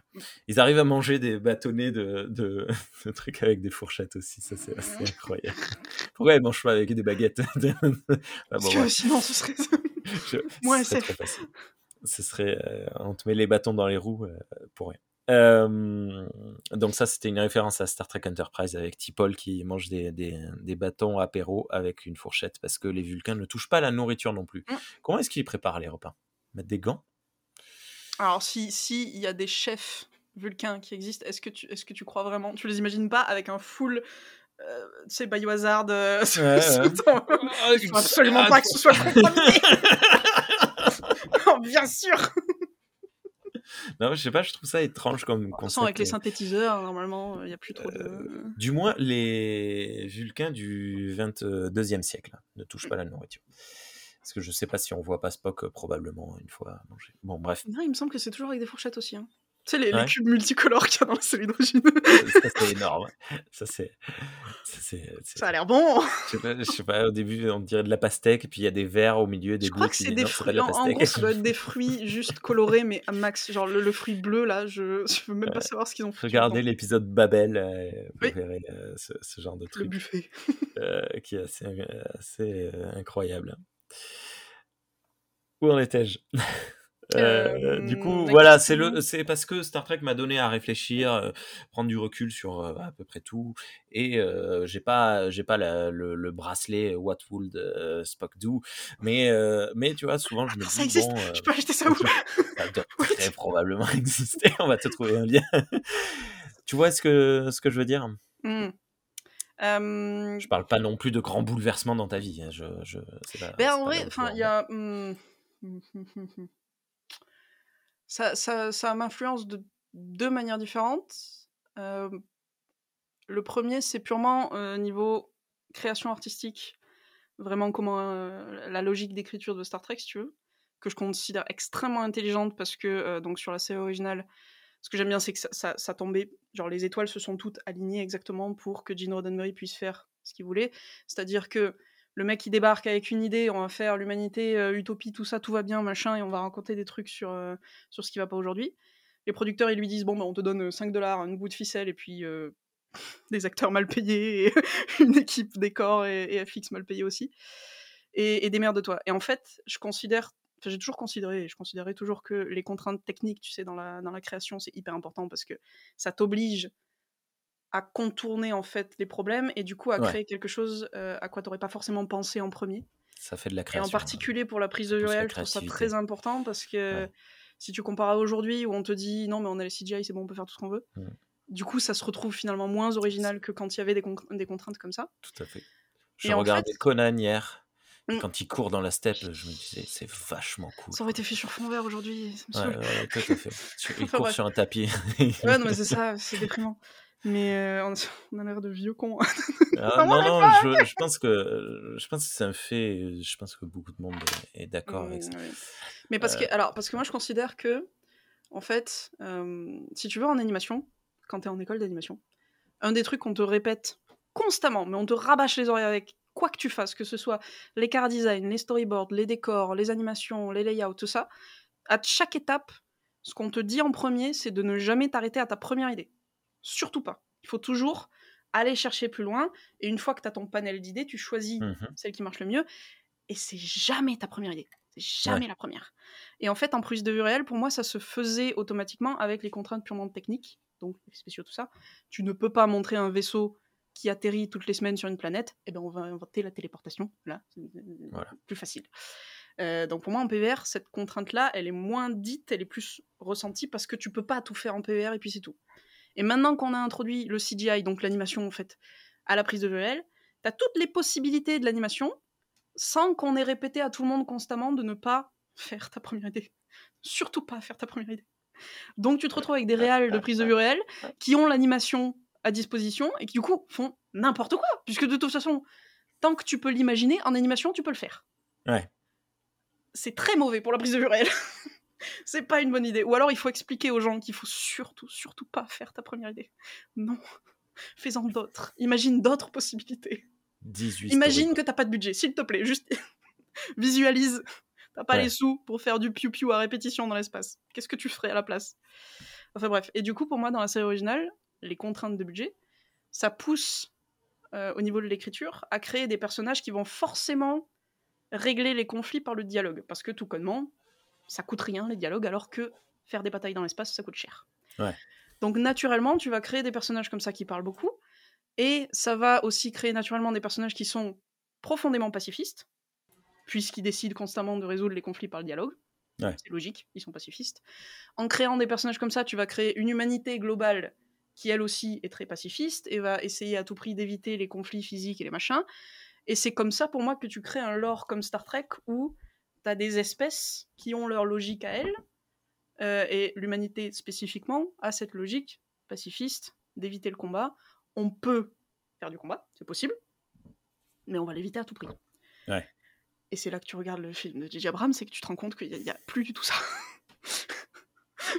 Encore une fois, je déteste ce film. Mais bref. Et du coup, c'est une, euh, si tu veux, c'est une, c'est une logique d'écriture que j'aime bien, parce que tu peux la retranscrire un petit peu à, à tout ce que tu veux, genre... À l'échelle de Star Trek, c'est grand, tu vois, c'est de, à l'échelle d'une galaxie entière avec plusieurs espèces, et tu vas utiliser cette logique-là pour tout le monde. Mais tu peux y utiliser cette logique d'écriture avec un truc tout petit, genre un, un village au fin fond de la France. Euh, c'est con, mais ok, quelle est la pensée principale de ton village ? Est-ce que, genre, est-ce qu'ils sont de droite ou de gauche ? De droite. Est-ce que... Oui, mais je sais, le mien aussi. Désolé. Marre. J'ai un, un village de gauche autour de chez moi, juste parce que le seul qui se présente... pour être maire chaque année, il est gay. Non. Et en fait, du coup, ils font pas exprès, il y a personne d'autre qui se présente. Donc... Ouais, c'est très bien, écoute, c'est donc, déjà... Ouais. Finiant. Il n'y a, euh... a pas de petite victoire. Exactement. Mais donc voilà, tu, t'imagines, voilà, ok, tu choisis cette logique-là pour tes villageois. Ouais. Donc, ça veut dire que la majorité des villageois vont penser comme ça. Tu vas avoir des gens dans ton village qui vont aller à contre-courant, mais quelques-uns, et du coup, ils seront traités différemment. Ton personnage qui va arriver, ton protagoniste qui va te téléporter dans le village, pour faire je sais pas quoi, pour résoudre une enquête, euh, est-ce qu'il a exactement les mêmes idées que la majorité, ou est-ce qu'il va à contre-courant, et, est-ce qu'il... et en fait, tu pars de ça, et tu peux avoir toutes les interactions que tu veux de mmh. ton histoire, mmh. à partir de juste choisir ta logique, ta contrainte, naturel, si tu veux, de l'environnement que tu vas créer. Donc c'est une façon d'écrire que j'aime beaucoup, et euh, de, de, de toute façon, si j'ai commencé YouTube, c'était parce que j'aimais beaucoup écrire et que j'aimerais bien euh, faire que ça, c'est, c'est pas possible, mais voilà. Et pour l'écriture de... Donnez sur Utip. Bah non, Utip, ça va fermer. Utip ? Oui, Utip, c'est... c'est ah bon. Mais oui euh, T'as un Patreon ? Non, mais c'est, non, c'est bon. En fait, j'ai un travail dans la vraie vie, c'est, c'est bon. Ça va, ça va, euh, mais, mais du coup, voilà, en termes de vraiment création artistique, j'aime bien me rappeler l'écriture de Star Trek en mode ouais. pose-toi des contraintes en fait, même quand c'est de l'écrit pur et que du coup, t'as concrètement t'as aucune contrainte. Enfin, tant que tu peux l'écrire, euh, mm. on s'en fout. Mais te poser volontairement des contraintes comme ça, c'est hyper important selon moi en écriture. Et, euh, et donc ça, c'est pour, euh, ouais, c'est pour purement la création. Après. Star Trek en soi, genre le, l'univers Star Trek, c'est un peu le seul exemple que j'ai, comme je disais tout à l'heure, de qu'est-ce qu'on pourrait mieux faire, qu'est-ce qu'on, vers quoi on pourrait aller pour que ça aille quand même globalement mieux. Alors ce qui est triste, c'est que quand, la première fois que j'ai regardé la série, dans ma tête d'adolescente, c'était un peu en mode ok, ben on a un choix à faire là dans la décennie qui suit, est-ce qu'on va vers Star Trek ou est-ce qu'on va vers Star Wars ? euh, On n'a pas fait le bon choix. Euh, aujourd'hui, je re-regarde Star Trek, c'est limite si je suis pas triste de voir à quel point on n'a pas évolué. Euh, mais ça reste une série chouchou où t'as vraiment, t'es mis face à des personnages qui sont profondément gentils. Genre, t'as que des personnages qui sont pleins de bonne foi et pleins de bonne volonté et qui, qui essayent vraiment au mieux euh, de faire ce qu'ils peuvent, alors que dans la science-fiction, même euh, aujourd'hui, même si tu regardes bah, les, les films de Star Trek récents, ouais. l'écriture de personnages, elle est pas du tout pareille. T'as plus mmh. du tout les personnages qui sont foncièrement bons. T'as des personnages, ils sont horribles, c'est des connards. J'aime ces personnages, mais ils sont, ils sont affreux chez J J. Abrams. T'as envie de les baffer. Ils prennent toutes les mauvaises décisions et ça n'a aucun sens, les décisions qu'ils prennent. Donc c'est, c'est ça m'énerve un peu de voir la, la S F comme ça, spécifiquement la S F, euh, perdre cet aspect-là, de, de, d'essayer d'avoir des personnages euh, profondément bons. Mmh. Et dans Star Trek, mine de rien... Je, je, je cherche le maximum d'exemples possibles pour te contredire, mais je, je n'en trouve pas. C'est... Non, mais j'ai essayé, hein, Après, tu je... sais. Ah, euh, si, on a The Orville. The Orville, où les personnages sont bons, mais, non, arrête, mais ils ont quand même beaucoup, beaucoup de défauts. Ouais, mais... Euh... Il, euh, il fait de son mieux quand même. Tu vois, il, alors, il essaye, le truc, c'est que faire de son mieux... Il essaye mieux... de s'améliorer lui-même et de, de faire en sorte que les choses aillent mieux. Mais il fait beaucoup, énormément de, de fautes, j'allais dire des bah erreurs. Oui, mais il en, il en fait quand même qui sont, qui sont ouais. profondément euh, bêtes, mauvaises en fait. Enfin, ouais. Alors, il y a des fois où t'es là, non, non, ouais. juste fais pas ça. Il y a du bing-bing chez toi. Désolé, je, j'habite, euh, enfin j'habite, euh, je suis euh, juste à côté du clocher du village et du coup euh, il est dix heures. Ah non, mais donc, c'est, euh, c'est, c'est du colique. euh, mais ouais, globalement c'est, c'est un peu le seul exemple que j'ai de où c'est pas, c'est même pas juste les personnages qui sont foncièrement bons. Là, c'est carrément l'humanité entière ouais. qui est foncièrement bonne et de temps en temps t'as un exemple d'un amiral qui fout la merde ou euh, ou d'un ouais, enseigne ouais, ouais. qui qui est raciste contre Spock ou ce genre de truc. C'est assez euh, assez commun dans la série originale, mais t'as quand même une image globale de l'humanité où non, on est à peu près tous cool, c'est bon, cool, d- d'accord, bien. Et ça, j'en ai plus. Même Doctor Who, que j'adore, les personnages, ils sont pas du tout euh, dans cette idée-là. Ouais, en ce moment, on aime bien écrire sont... les personnages euh, négatifs, euh, bah, trop en fait... nuancés ou trop... Euh... Non, non, mais j'ai l'impression que c'est un peu une béquille. Bah, c'est comme les images de synthèse avec la prise de virale, c'est une béquille euh, de, de, d'écrire tes personnages avec un défaut tellement défaut... si tu veux, que ouais. ça lui fait prendre des décisions à la con. C'est mmh. un peu trop facile de dire, non, mais c'est pas... parce qu'il est... il a grandi là, et c'est pas cool, et du coup, maintenant, il fait ça, et machin. Non, à un moment donné, quand tu écris un personnage adulte, normalement, ce personnage devrait être foutu de se remettre en question et de pas prendre des décisions aussi con que ça. Ouais. Et du pas coup... comment vraiment expliquer le... ça, mais c'est... Ouais, non, mais je, je vois, enfin, je, je pense qu'on on voit ce que, ce que tu veux dire. Le, du, du coup, le départ de Ronald D. Moore pour aller faire Battlestar Galactica, ça te... parce que Battlestar Galactica, non, pas trop. J'ai pas regardé, j'ai pas regardé. Ah, ouais, c'est, pas, c'est pas grave, c'est pas grave, c'est pas grave. Mais du coup, ah, c'est tous des connards. Ah, c'est tous des connards. Et après, ça veut non. pas dire que ça fait une mauvaise histoire hein, d'avoir je, des après, mauvais personnages. A... Les, le, le, deux des personnages principaux qui sont euh, le, le, le capitaine ou l'amiral Adam, Adama et le capitaine Adama, son fils, sont particulièrement euh, rayonnants et particulièrement bien. Mais euh, le, le reste des, des personnages sont tous euh, extrêmement... Bon, bref, mais voilà, mais c'était... Parce que c'était un des trucs qui énervait Ronald D. Moore, c'était que tout le monde était mmh. trop euh, bien et il voulait un futur euh, non utopiste. Mais bon, c'est bien, et il oui, est parti bon, enfin, de Star Trek pour faire autre chose. Ça ne co- c'est, c'est, dans le, c'est dans le contrat non. social. Star Trek, c'est censé être de l'utopie. Oui, mais si tu regardes, il voilà. y, y a très peu d'œuvres de fiction qui sont utopistes. Genre, ah, ouais. Il y en a pas du tout, alors que t'as... un nombre complètement abusé de dystopies ou de fausses utopies dystopie, ou, euh, euh... ou d'apocalypse carrément. Genre, c'est beaucoup plus facile d'imaginer un futur mauvais qu'un futur bon. Et encore une fois, bah, la facilité, c'est pas forcément euh, la bonne chose, en fait. Ouais. Parce qu'en fait, ils vont, ils vont te créer des scénarios où la morale de fin, c'est censé être que, euh, je sais pas moi, que les séparations des classes, c'est pas bien. Genre, c'est très récurrent, ça, dans la S F.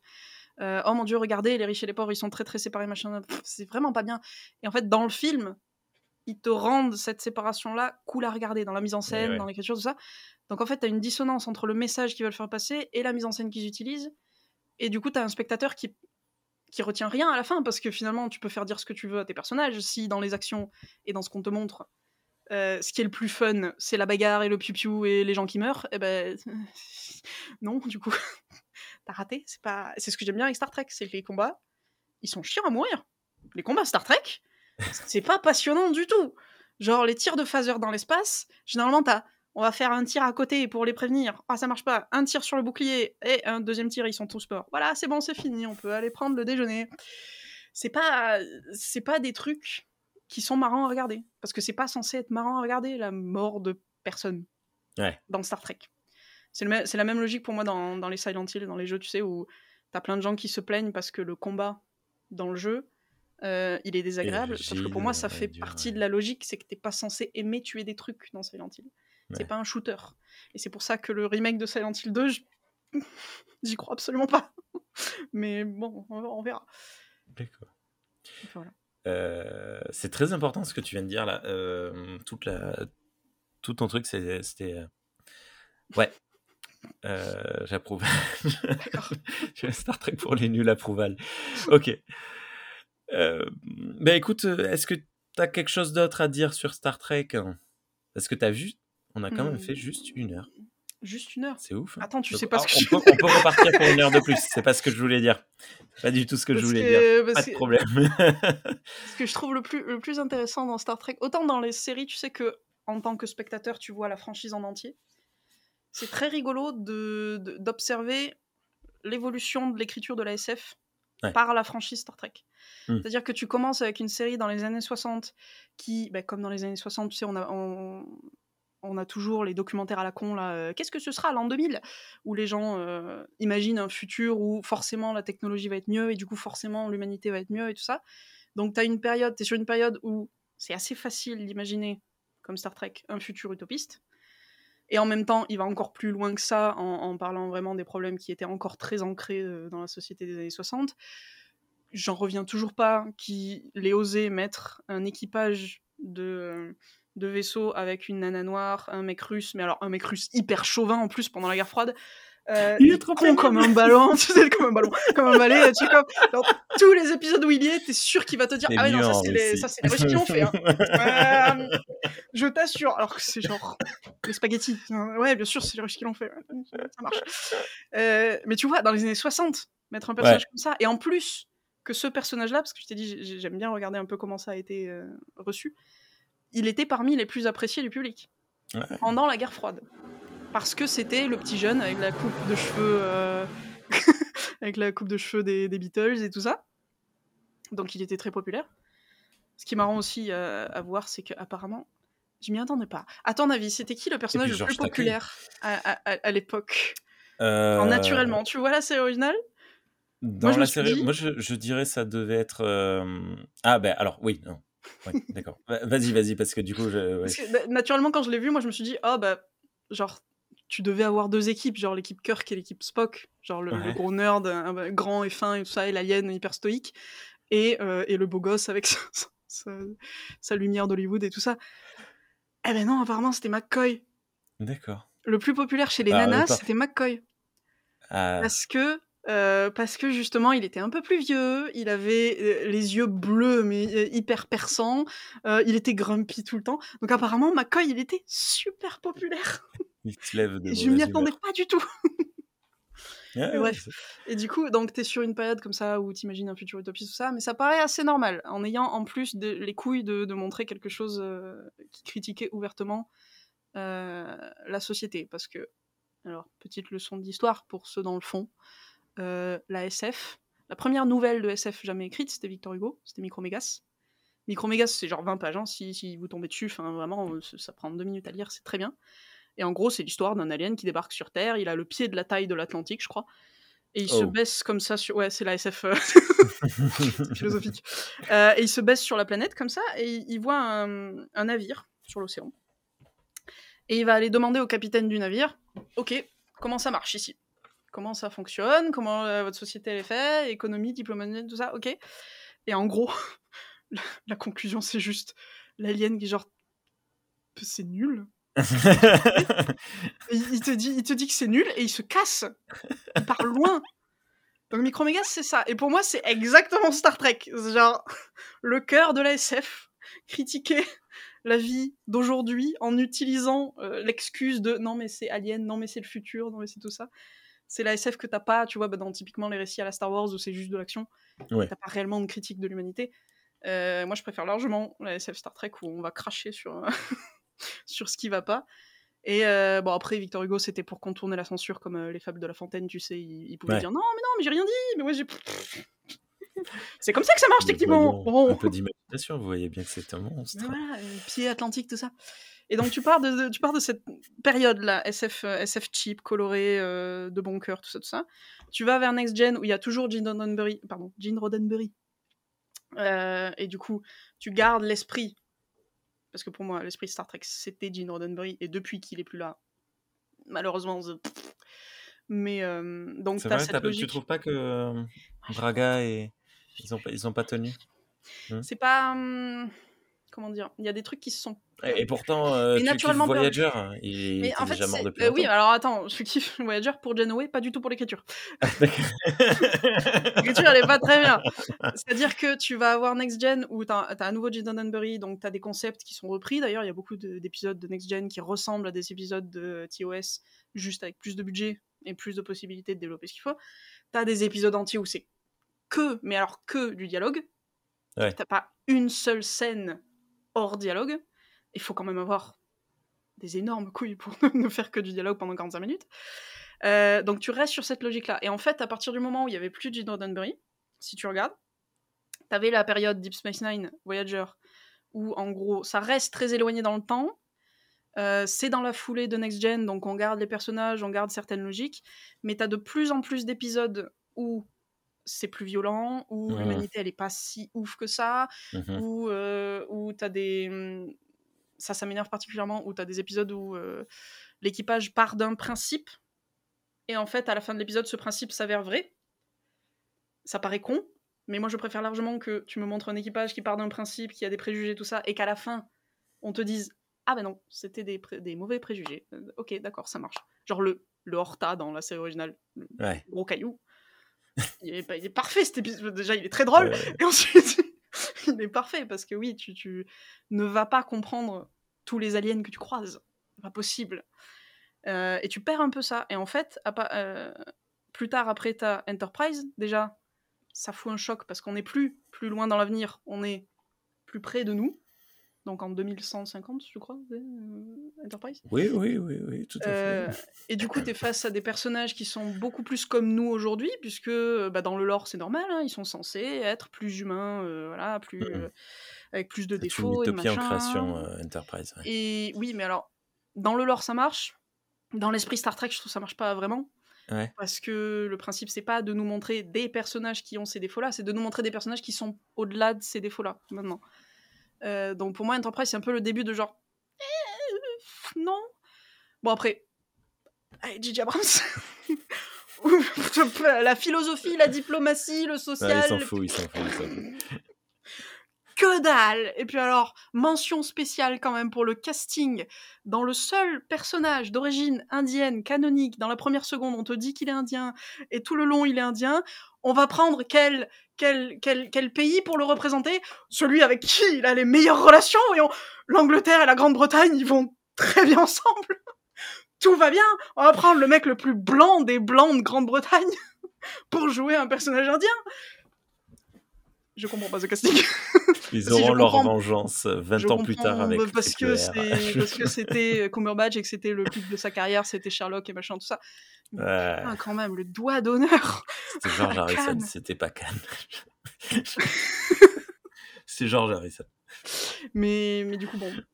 J J. Abrams, il est même hors catégorie. C'est... Mais il est aussi symptomatique d'une écriture de S F moderne. Mmh. Où t'as pas envie que le, personnage, le spectateur s'emmerde. Donc tu vas pas mettre beaucoup de dialogue et tu vas mettre beaucoup de pipiou.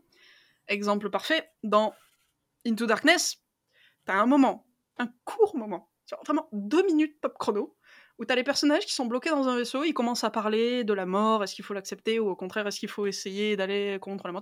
T'es là, oui, d'accord, c'est bien, ça commence, on est sur un truc, ça peut être une discussion Star Trek, d'accord, c'est entre Spock, Kirk et Uhura, tout va bien, c'est intéressant, on apprend le point de vue de Spock qui est différent de ceux des autres, cool, très bien, et puis là tout d'un coup, piou piou piou piou piou piou piou, non on n'a plus le temps de parler, puis, c'est bon, il y a les Klingons une... et, et c'est la bagarre. Et puis là c'est une... une grosse scène en plus, hein. c'est, oui, t'as oublié complètement c'est ce super long et t'as oublié le message de Spock, mm-hmm. genre, c'est tellement genre, vous voyez j'ai compris, je, je sais ce que vous voulez, eh ben je vais pas vous le faire, ça m'énerve. Bref, c'est mais Gigi. Tu vois, je m'étais dit peut-être à l'époque, euh, ok c'est J J. Abrams, il, de toute façon il veut faire Star Wars, il veut pas faire Star Trek. Le karma est une pute, donc plus tard il a détruit Star Wars aussi. Ça, il, a, il, a, il a pété Mission Impossible, hein. Heureusement le, le quatrième est arrivé. Oui, c'est vrai. Il a pété Star Trek, il a pété Star Wars, ah, c'est incroyable. Je... Ce, ce mec, je... Et son meilleur pote, Kurtzman, qui a repété Star Trek après, il a pété les Universal Monsters. Tu, c'est tu vrai eh ben, les Universal Monsters, ah, c'est une des plus de... euh, presque cent ans de carrière. Il arrive, ah, je vais faire la momie. Plus de films de Universal lui pendant dix ans. Qui est un peu cassé aussi. Les deux. Non mais ouais, les deux. Que... non mais au bout d'un moment, quand t'es réalisateur, c'est, c'est sa responsabilité à lui. Bah, quand t'as un ego non, puis, tel que voilà. celui de Tom Cruise sur le plateau, tu peux pas non plus faire tout ce que tu veux. Je... Mais quoi qu'il arrive, euh, ouais. et t'arrives après eux, dix ans sans film Universal. Tu te rends compte, presque même plus de dix ans, puisque c'est Blumhouse qui a relancé ça avec Invisible Man. Ouais. quinze ans Non, peut-être pas quinze.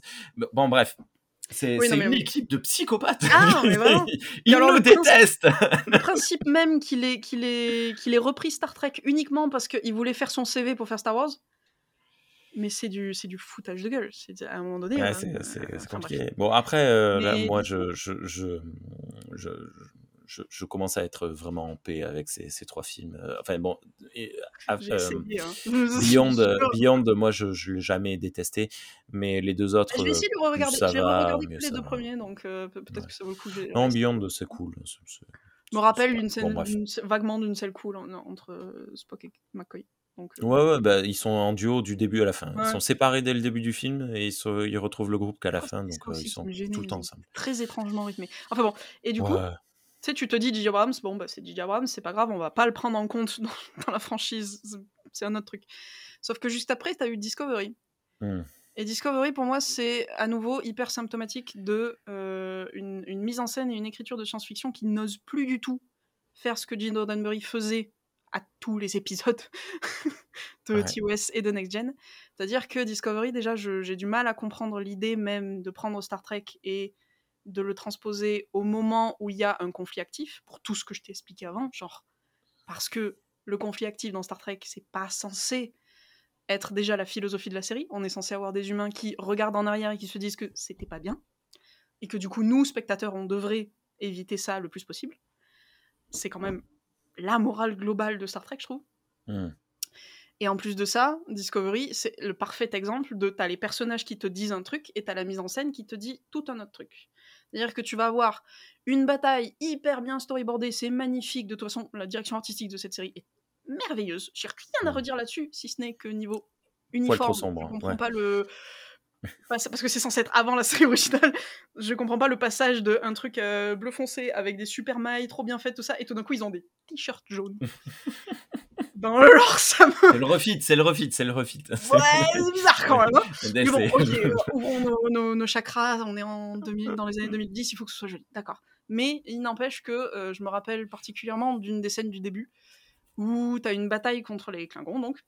Ouais. Et, euh, et donc, c'est mise en scène, hyper action, hyper, à nouveau, Star Wars, J J. Abrams, tout ça.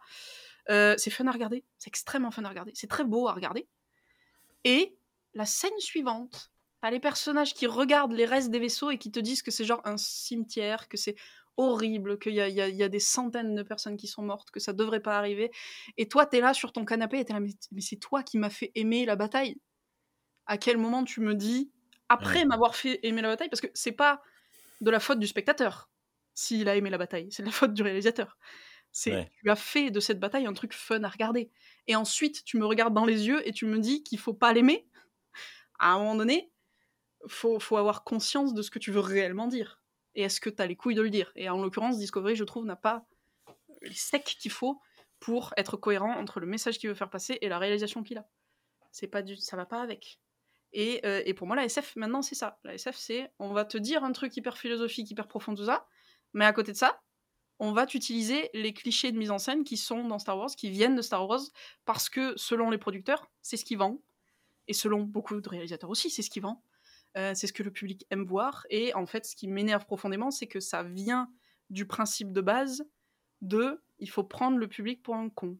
Ouais. Il faut absolument considérer que ton public ne va pas comprendre ce que tu vas leur dire. Donc, tu vas avoir des dialogues qui t'expliquent absolument tout, et à côté de ça, euh, une mise en scène qui se veut divertissante. Sauf que les deux collent pas. Et le truc, c'est que dans Star Trek, on a toujours eu des dialogues qui t'expliquent tout. C'est pas, c'est pas le souci. J'ai aucun problème avec les dialogues qui vont me, me poser la question ouvertement, parce que t'as, bah, t'as Spock et McCoy qui sont en train de discuter en train, devant un repas, et qui disent euh, eh, « Est-ce que ça, ce serait pas quand même vachement pas bien ?» Et puis euh, t'as des contre-arguments de tous les côtés. Et à la fin, ce qui est merveilleux avec Star Trek, c'est que t'as pas la réponse. T'es pas censé avoir une t'as réponse. T'as pas toujours la réponse. Euh... t'es censé avoir une question, c'est tout. Et t'as, t'as plus du tout ça dans Star Trek. T'as plus du tout une question ouverte dans chaque épisode. T'es censé avoir ta réponse à la fin. Mais parce qu'aujourd'hui, en termes de, d'audiovisuel, de consommation et machin, le spectateur, il veut une finalité. Il veut un scénario qui se finit tout bien, tout propre à la fin, et il veut pas rester dans le, dans le flou et dans le gris. Enfin, ça, c'est ce que les producteurs disent. Parce que moi, je suis convaincu qu'il y aurait un public pour, euh, pour ça. Tout à fait. Et euh, vraie question, parce que du coup, je n'ai pas vu ces séries, mais est-ce que tu as regardé les, les séries actuelles de Apple T V plus, euh, For All Mankind, euh, Silo et Fondation? Silo, il était sur ma liste. Euh, Fondation aussi. Non, j'ai toujours pas regardé, c'est vrai. Non, c'est pas grave. C'est, c'est juste parce que apparemment, c'est beaucoup plus... Euh, mm. gris, une fois de plus. Bah, ça me rassure. Bon, ça, ça reste est-ce pas est-ce très positif, mais comment c'est, le truc, c'est toujours, est-ce que c'est gris dans le message ou est-ce que c'est sur lupine? Parce que t'auras toujours des questions importantes posées par la science-fiction. C'est le but ouais. de la science-fiction, normalement. Mais le truc, c'est que tu vois les, les gros budgets américains en science-fiction, c'est toujours, comme je te disais, généralement, le message, c'est « Oh là là, la séparation des classes, c'est pas bien. Les riches et les pauvres, c'est pas bien. » Et à côté de ça, ils vont te faire une, une, une mise en scène action, euh, action Hollywood. Et moi, c'est ça qui m'énerve. C'est que tu peux avoir un, le discours que tu veux. Tu peux me dire autant de fois que tu veux au travers de tous les personnages du film que c'est pas bien. Montre-le-moi que c'est pas bien. Juste, fais une mise en scène qui me montre, moi, en tant que spectateur, que je ne devrais pas kiffer ouais. ce qui est en train de se passer. C'est aussi simple que ça. Ils, pas ils, avaient essayé, euh, ils avaient essayé de se calmer euh, avec la première saison de Picard, mm. euh, mais la seconde saison arrive et, et fait exactement ce que tu viens de dire, donc euh, ouais. ça, ça compte. Non, mais c'est un, t- c'est un tic vraiment et, de... de... Ouais. Après, et Strange New World, c'est catastrophique là-dessus c'est aussi. C'est très hein, c'est... dur d'en parler en, pareil, en tout noir et tout blanc, parce que c'est, c'est des problèmes qui proviennent de plein de trucs. Ça provient de... Euh, bah maintenant, on a les C G I, donc on peut faire tout ce qu'on veut. Ça provient d'un style d'écriture qui n'arrive pas du tout à se poser de contraintes parce qu'il n'y en a plus. Euh, ça, ça vient des producteurs qui... globalement sont quand même de plus en plus cons, hein euh, ça c'est assez globalement accepté, surtout là aujourd'hui quand on voit la, la grève Sagaftra, tout ça, euh, euh, c'est assez clair que les décisions prises en haut, elles sont débiles. Euh, dire, la série originale, ils se sont démerdés pour contrecarrer les producteurs, même à l'époque. Les producteurs, ils ont toujours été cons, c'est pas nouveau. Le truc c'est que maintenant ils ont des milliards et des milliards pour être cons. C'est là le problème. Il y a zéro ou trois en trop. Ah non, mais là vraiment, enfin, ouais. j'aimerais tellement qu'on revienne sur des productions qui coûtent pas cher mais qui sont intéressantes, quoi. Que le studio joue c'est pas son que... existence même sur un seul tentpole d'été, tu vois. C'est ce qu'essaie de faire euh, A vingt-quatre, euh, Blumhouse. Euh... Mais bon, ils font pas de. Mais le truc. De S F euh, utopique. L'horreur, c'est un peu l'exception à chaque fois. Ouais. L'horreur, c'est un peu le truc où, étant donné qu'il y a beaucoup de réalisateurs, beaucoup d'acteurs qui veulent entrer dans l'industrie par l'horreur. Mmh. Les producteurs, ils sont beaucoup plus enclins à faire des petits budgets d'horreur, parce que tu auras toujours un public pour l'horreur. Là, ils se posent pas la question de, est-ce qu'il y aura des entrées au cinéma ? Il y en aura, parce que le public de l'horreur, il est toujours présent, et c'est des gros fanatiques, et, des, des, des... et du coup, ils se feront toujours des sous, avec des petits budgets. Le truc, c'est qu'ils n'arrivent pas à concevoir les autres genres comme ça. Comédie romantique, il faut que t'aies des acteurs qui coûtent des milliards pour que ça marche. Euh, la, la science-fiction, il faut que t'aies des batailles dans l'espace. Euh, pff, action, il faut des trucs à la John Wick où ça pète de tous les côtés. Je pense que ça va...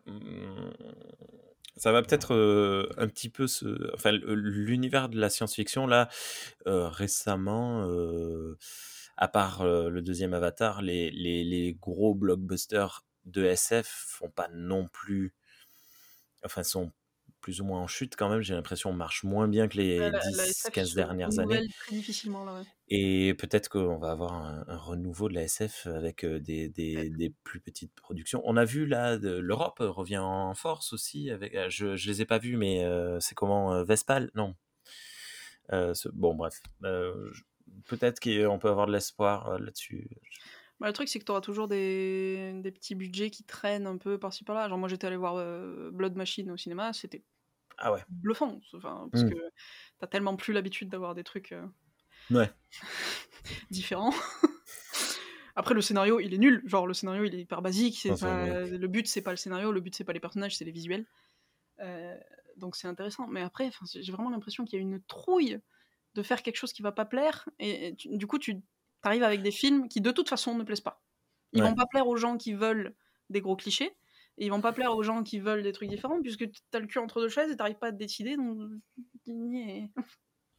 Bon. Ah, il y a le prochain Millard qui arrive aussi. Euh, oui. Bon, bref. Millard, pas Millard. Donc voilà, en gros, ouais. Sur Star Trek, ouais. L'idée que tu vois l'évolution de la S F, de... et autant tout de l'écriture fait. Que de la mise en scène, en fait, c'est ça que j'aime bien. Très accroché à son époque de production. Ouais. On se fait chier dans Next Generation, on se fait chier dans T O S. Mais c'est pas le but que ce soit divertissant à toutes les secondes, en fait. Et là, c'est ce que j'aime bien, c'est que c'est des séries aussi, si tu les regardes maintenant, ça t'oblige à être patient. Ça ouais. t'oblige à te poser, à écouter les dialogues, à, à observer les magnifiques matte painting qu'il y a dans tous les épisodes. Euh, et, et, et juste à apprécier un truc lent. Et mine de rien, ça, tu, tu, tu sais plus faire des trucs lents. Mais parce que on part du principe que maintenant, le public, il a euh, capacité d'attention euh, de TikTok. Ouais. Donc, euh, et, et encore une fois, pour moi, c'est pas vrai. Et la, la preuve, elle est sur...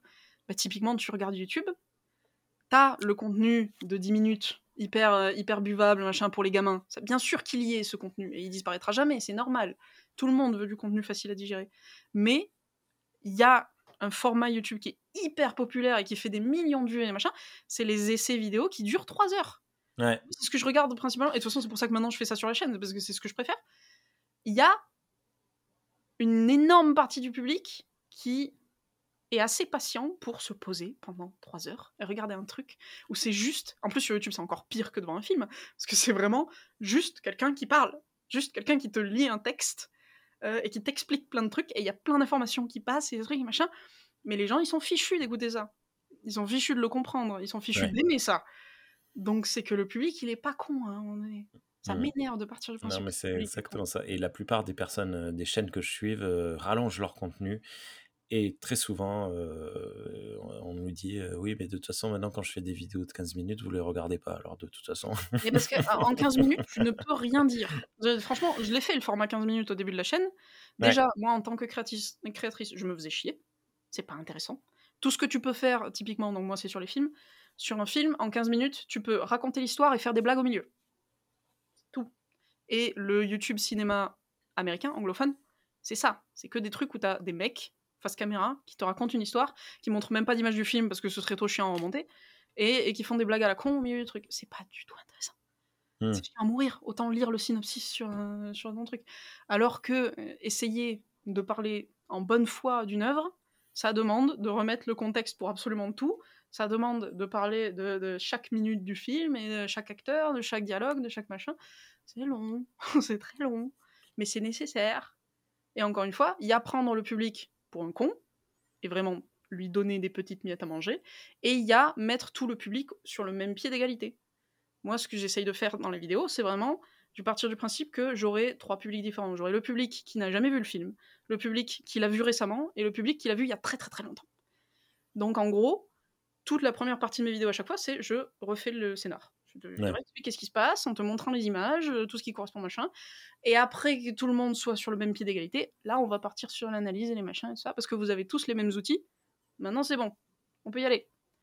Et c'est pas prendre le public pour un con, ça. Donner les outils au public, c'est pas, c'est pas le prendre pour un con. Prendre pour un con, c'est lui réexpliquer quatorze fois la même chose. Ça, c'est pas bien. Et lui donner, lui ça, donner que gentil. Du visuel, et lui donner que du, du boom à l'écran, et, euh, mmh. et rien. Pas de consistance, rien. Enfin, bref. Voilà. Je crois que Star Trek est mort. Non. Je pense non. que Star Trek a besoin de quelqu'un comme Gene Roddenberry qui, à qui on donne euh, les rênes, en fait. Qu'on, qu'on arrête d'écouter les producteurs. Qu'on arrête d'écouter Paramount. Et, et en fait, trouver une personne qui soit aussi motivée que Roddenberry à l'époque. Et surtout, qui ait la capacité d'imaginer une humanité utopiste. Et c'est dur à trouver. C'est super dur à trouver. Il faut tomber sur la perle, la personne... qui est convaincu encore aujourd'hui qu'on peut y arriver, même si plus personne n'est convaincu qu'on peut y arriver. Euh, horrible, c'est bon, on va tous crever dans le monde. Mais trouver vraiment euh, avoir un showrunner en fait qui, qui y croit réellement. Parce que ouais. le problème pour moi dans les dernières séries Star Trek, c'est que t'as que des showrunners qui se disent « Oh mon dieu, on m'a filé Star Trek !» Et pouvoir faire ce que je veux. Parce c'est que bon, il faut, il faut une, il faut une logique globale. Euh, et il faut la garder constamment, il faut être hyper constant dans Star Trek. C'est genre, tu dois pas lâcher l'idée que tes personnages, ils sont pacifistes. Il faut pas lâcher l'idée que ton humanité, elle est utopique. Et que, euh, et que l'exploration, c'est le but de Star Trek. C'est rencontrer les autres espèces. Et c'est pas forcément de régler les problèmes des autres espèces. C'est pas genre à chaque épisode, on va aller voir une espèce et « Oh, ils ont un problème, on va le régler ». Non, pas forcément. Très souvent, ouais. C'est ça. Mais c'est pas le but principal de tes personnages. Il faut que tes personnages, ils aient, ils aient une logique... Euh... si tu veux, purement philosophique derrière. Il faut qu'ils soient, euh, ils soient constants dans leur philosophie. Et ça, euh, pff, dans les dernières séries Star Trek, c'est dur, hein, parce que t'auras toujours un moment où t'as tel personnage, tout d'un coup, il va euh, se mettre à, euh, à faire de l'action. Tout d'un coup, il va se mettre à, euh, je sais pas, résoudre des problèmes scientifiques, alors qu'avant, il était, euh, il était euh, en mode euh, équipage de navigation, ou alors... Euh, ouais. Genre... ouais. C'est chiant. Ça peut encore marcher. De toute façon, ça pourra toujours marcher. Parce que Star Trek, dans tous les cas, euh, ce qui est fascinant aussi, c'est que le, le fandom, tu disais qu'on est, on n'est pas nombreux, les fans de Star Trek, mais il euh, y, y a des créations autour de Star Trek qui ont toujours été là et qui seront toujours là. Genre, Star Trek, c'est ce qui a lancé les, les, euh, les fanzines. Ouais, ouais, ouais. C'est ce qui a lancé ça. C'est ce qui a lancé les fanfictions. Qui... Et... C'est si pas ce qui a lancé tour, le fanart, ouais. Mais c'est ce qui a développé le, le, le, la distribution de fanart, de fanfiction et tout ça. Et puis les non, premières les conventions cool. aussi, il y avait, conventions. On a retrouvé des photos des conventions des années soixante, quoi. C'est, mmh. c'est assez incroyable. Non mais c'est et énorme de dire que sans Internet, ils ont réussi ouais. à te créer ce qu'aujourd'hui t'as pour tous les fandoms qui existent. Genre t'as n'importe quelle euh, série ou série de films, euh, tu vas avoir des fanfic Avengers, tu vas avoir des fanart Avengers, tu vas avoir tout ça. Euh, mais tu les as, t'as vraiment l'impression que c'est, tu les as parce qu'il y a Internet. Genre tu les as parce que t'as à disposition l'humanité tout entière. Star Trek, ils avaient vingt personnes dans une pièce, ils ont fait des fanzines, ils ont fait des fanfictions, ils ont fait des fanarts. Les fans de Star Trek, je trouve, c'est déjà c'est un des... Les fans de musique aussi, ça c'est incroyable. Les fans de musique aussi, ouais. C'est un des fandoms déjà les plus gentils. Genre... Il y a ouais. des... Non mais il y a... Enfin, il y aura de... De... Ouais, de... Non, mais... mais globalement, c'est très... Comme l'esprit de la série, en fait, des séries. C'est, c'est très... On va accepter les gens, on va leur montrer... On a envie qu'il y ait plus de trekkies, si tu veux. Donc on va pas les faire fuir. C'est pas l'idée. Alors que les fans de Star Wars, par exemple, ils nous crachaient à la gueule si t'aimes le, le sept, huit, neuf, je sais plus. Après, je... Ouais, ouais. Donc déjà, t'as, t'as, t'as un fandom qui est quand même globalement plus people love, qui veut que ça se développe. Donc, dès que quelqu'un va émettre le, le, la, la petite envie de regarder Star Trek, on va, on va l'attraper et on va lui dire « Tiens, regarde, regarde ça. Commence par ça. Vas-y. C'est bien, je te jure. » Et t'ouvres les portes de l'enfer pour cette personne. Du binge. Mais, euh, mais t'as, une, t'as quand même un fandom qui, même s'il est petit, est très actif. Et il est très actif depuis soixante piges. Ouais. Donc, moi, je suis toujours surpris là, sur les forums, sur euh, le, le forum de la communauté francophone de Star Trek. Au moins une fois par semaine, il y a quelqu'un qui nous balance une fan, euh, une, une fanfiction français ou française. C'est incroyable. J'ai jamais checké les fanfictions françaises. Ouais. C'est, c'est, bah, ah, communauté francophone de Star Trek, euh, viens, rejoins-nous, on est douze. Oh mais tu vois, actifs, genre, même, même, même à douze actifs, ça, ça reste ouais. actif. Euh, et puis ça, ça continue, voilà. T'as... Alors, il y a beaucoup de slash, hein, euh, Kirk Spock, mais aussi... Les euh... fanfictions, tu peux pas avoir les fanfictions, ah, c'est du slash. En plus, mais... Euh, désolé, mais genre... Euh, il l'avait basé sur quoi ? Gene Roddenberry, il a dit un jour qu'il l'avait basé sur la... le mythe de... de... des figures grecques. Euh... C'était pas Alexandre et, Alexandre et machin. Hein. Alors, dans trois, euh... Ulysse et, et Patrocle, hein, peut-être. Non, c'était pas eux. Mais en gros, c'était deux, deux figures de la mythologie, euh, d'ailleurs grecque ou romaine, du coup, je sais pas, je suis pas sûre. Mais euh, en gros, il, a dit, il avait dit en interview qu'il avait fait ça, mais qu'il connaissait pas toute l'histoire. Et plus tard, il a découvert la fin, et en fait, ils sont complètement gays. Ils sont complètement amants. Et il n'avait pas prévu. Donc en fait, je trouve que dans Star Trek, t'as beaucoup de moments où t'es là. Euh, mais alors, ah ben, je... là dessus, il y a une scène que j'ai découvert. Enfin, que j'ai découvert, c'est parce que bah, euh, vidéo TikTok d'ailleurs. Je, je suis tombé sur un Américain qui disait dans un podcast, qui disait, est-ce que vous aviez remarqué machin truc. Euh, il y a une scène où Kirk. Euh, Ouais, Kirk est sur son fauteuil de capitaine. Il signe un papier là sur une yeoman, une euh, comment, une secrétaire qui passe derrière lui parce qu'elle se rend ailleurs. Et il y a Spock derrière lui sur la droite. Et Kirk a mal au dos et il dit « Vous pouvez me frotter le dos, s'il vous plaît ?» La secrétaire se retourne et elle obéit, elle lui frotte le dos. Et Kirk, il est « Ah !» Et là, il, il, il kiffe. Un peu plus force. Et il y a Spock qui, je sais plus ce qu'il disait, avance et continue de parler. Et il passe dans le champ de vision de Kirk qui voit Spock et se raidit d'un coup. Parce qu'il croyait et que c'était Spock. Il ne dit rien. Alors... il n'y a aucun dialogue, il ne le dit pas. Ah oui, mais mais on voit dans son regard euh... qu'il il se rend compte que ce n'est pas Spock qui lui caressait gentiment le bas du dos. Il dit, il dit euh, vraiment, il dit, il dit un tout petit peu plus fort, monsieur. Et puis t'as Spock qui rentre dans son champ de vision et il s'arrête tout d'un coup. Mais et c'est, c'est énorme d'avoir fait t'as jouer ça. T'as plein de moments comme ça, t'as plein de trucs où... incroyable. Et en plus, si en plus tu gardes en tête tout le long de la série originale que les Vulcains ils sont extrêmement sur toucher quelqu'un, c'est quelque chose qui, n'est, qui, n'est, qui ne se fait que quand c'est des, des, ta femme ou ton, ou ton mari, je sais plus les mots en, ouais. en vulcain, mais en gros le toucher c'est super important pour les vulcains. Et si tu regardes Kirk, il arrête pas, mais tout le temps. Des... Même dans l'épisode du coup Amok Time où, où littéralement Spock il est là, il faut que je baise sinon je vais mourir, ce qui est merveilleux parce que c'est le premier épisode de la saison. Moi ça me ah, il allait avoir des couilles en acier quand même pour dire ok on est de retour. Spock il a besoin de le personnage hyper stoïque qui est censé rien ressentir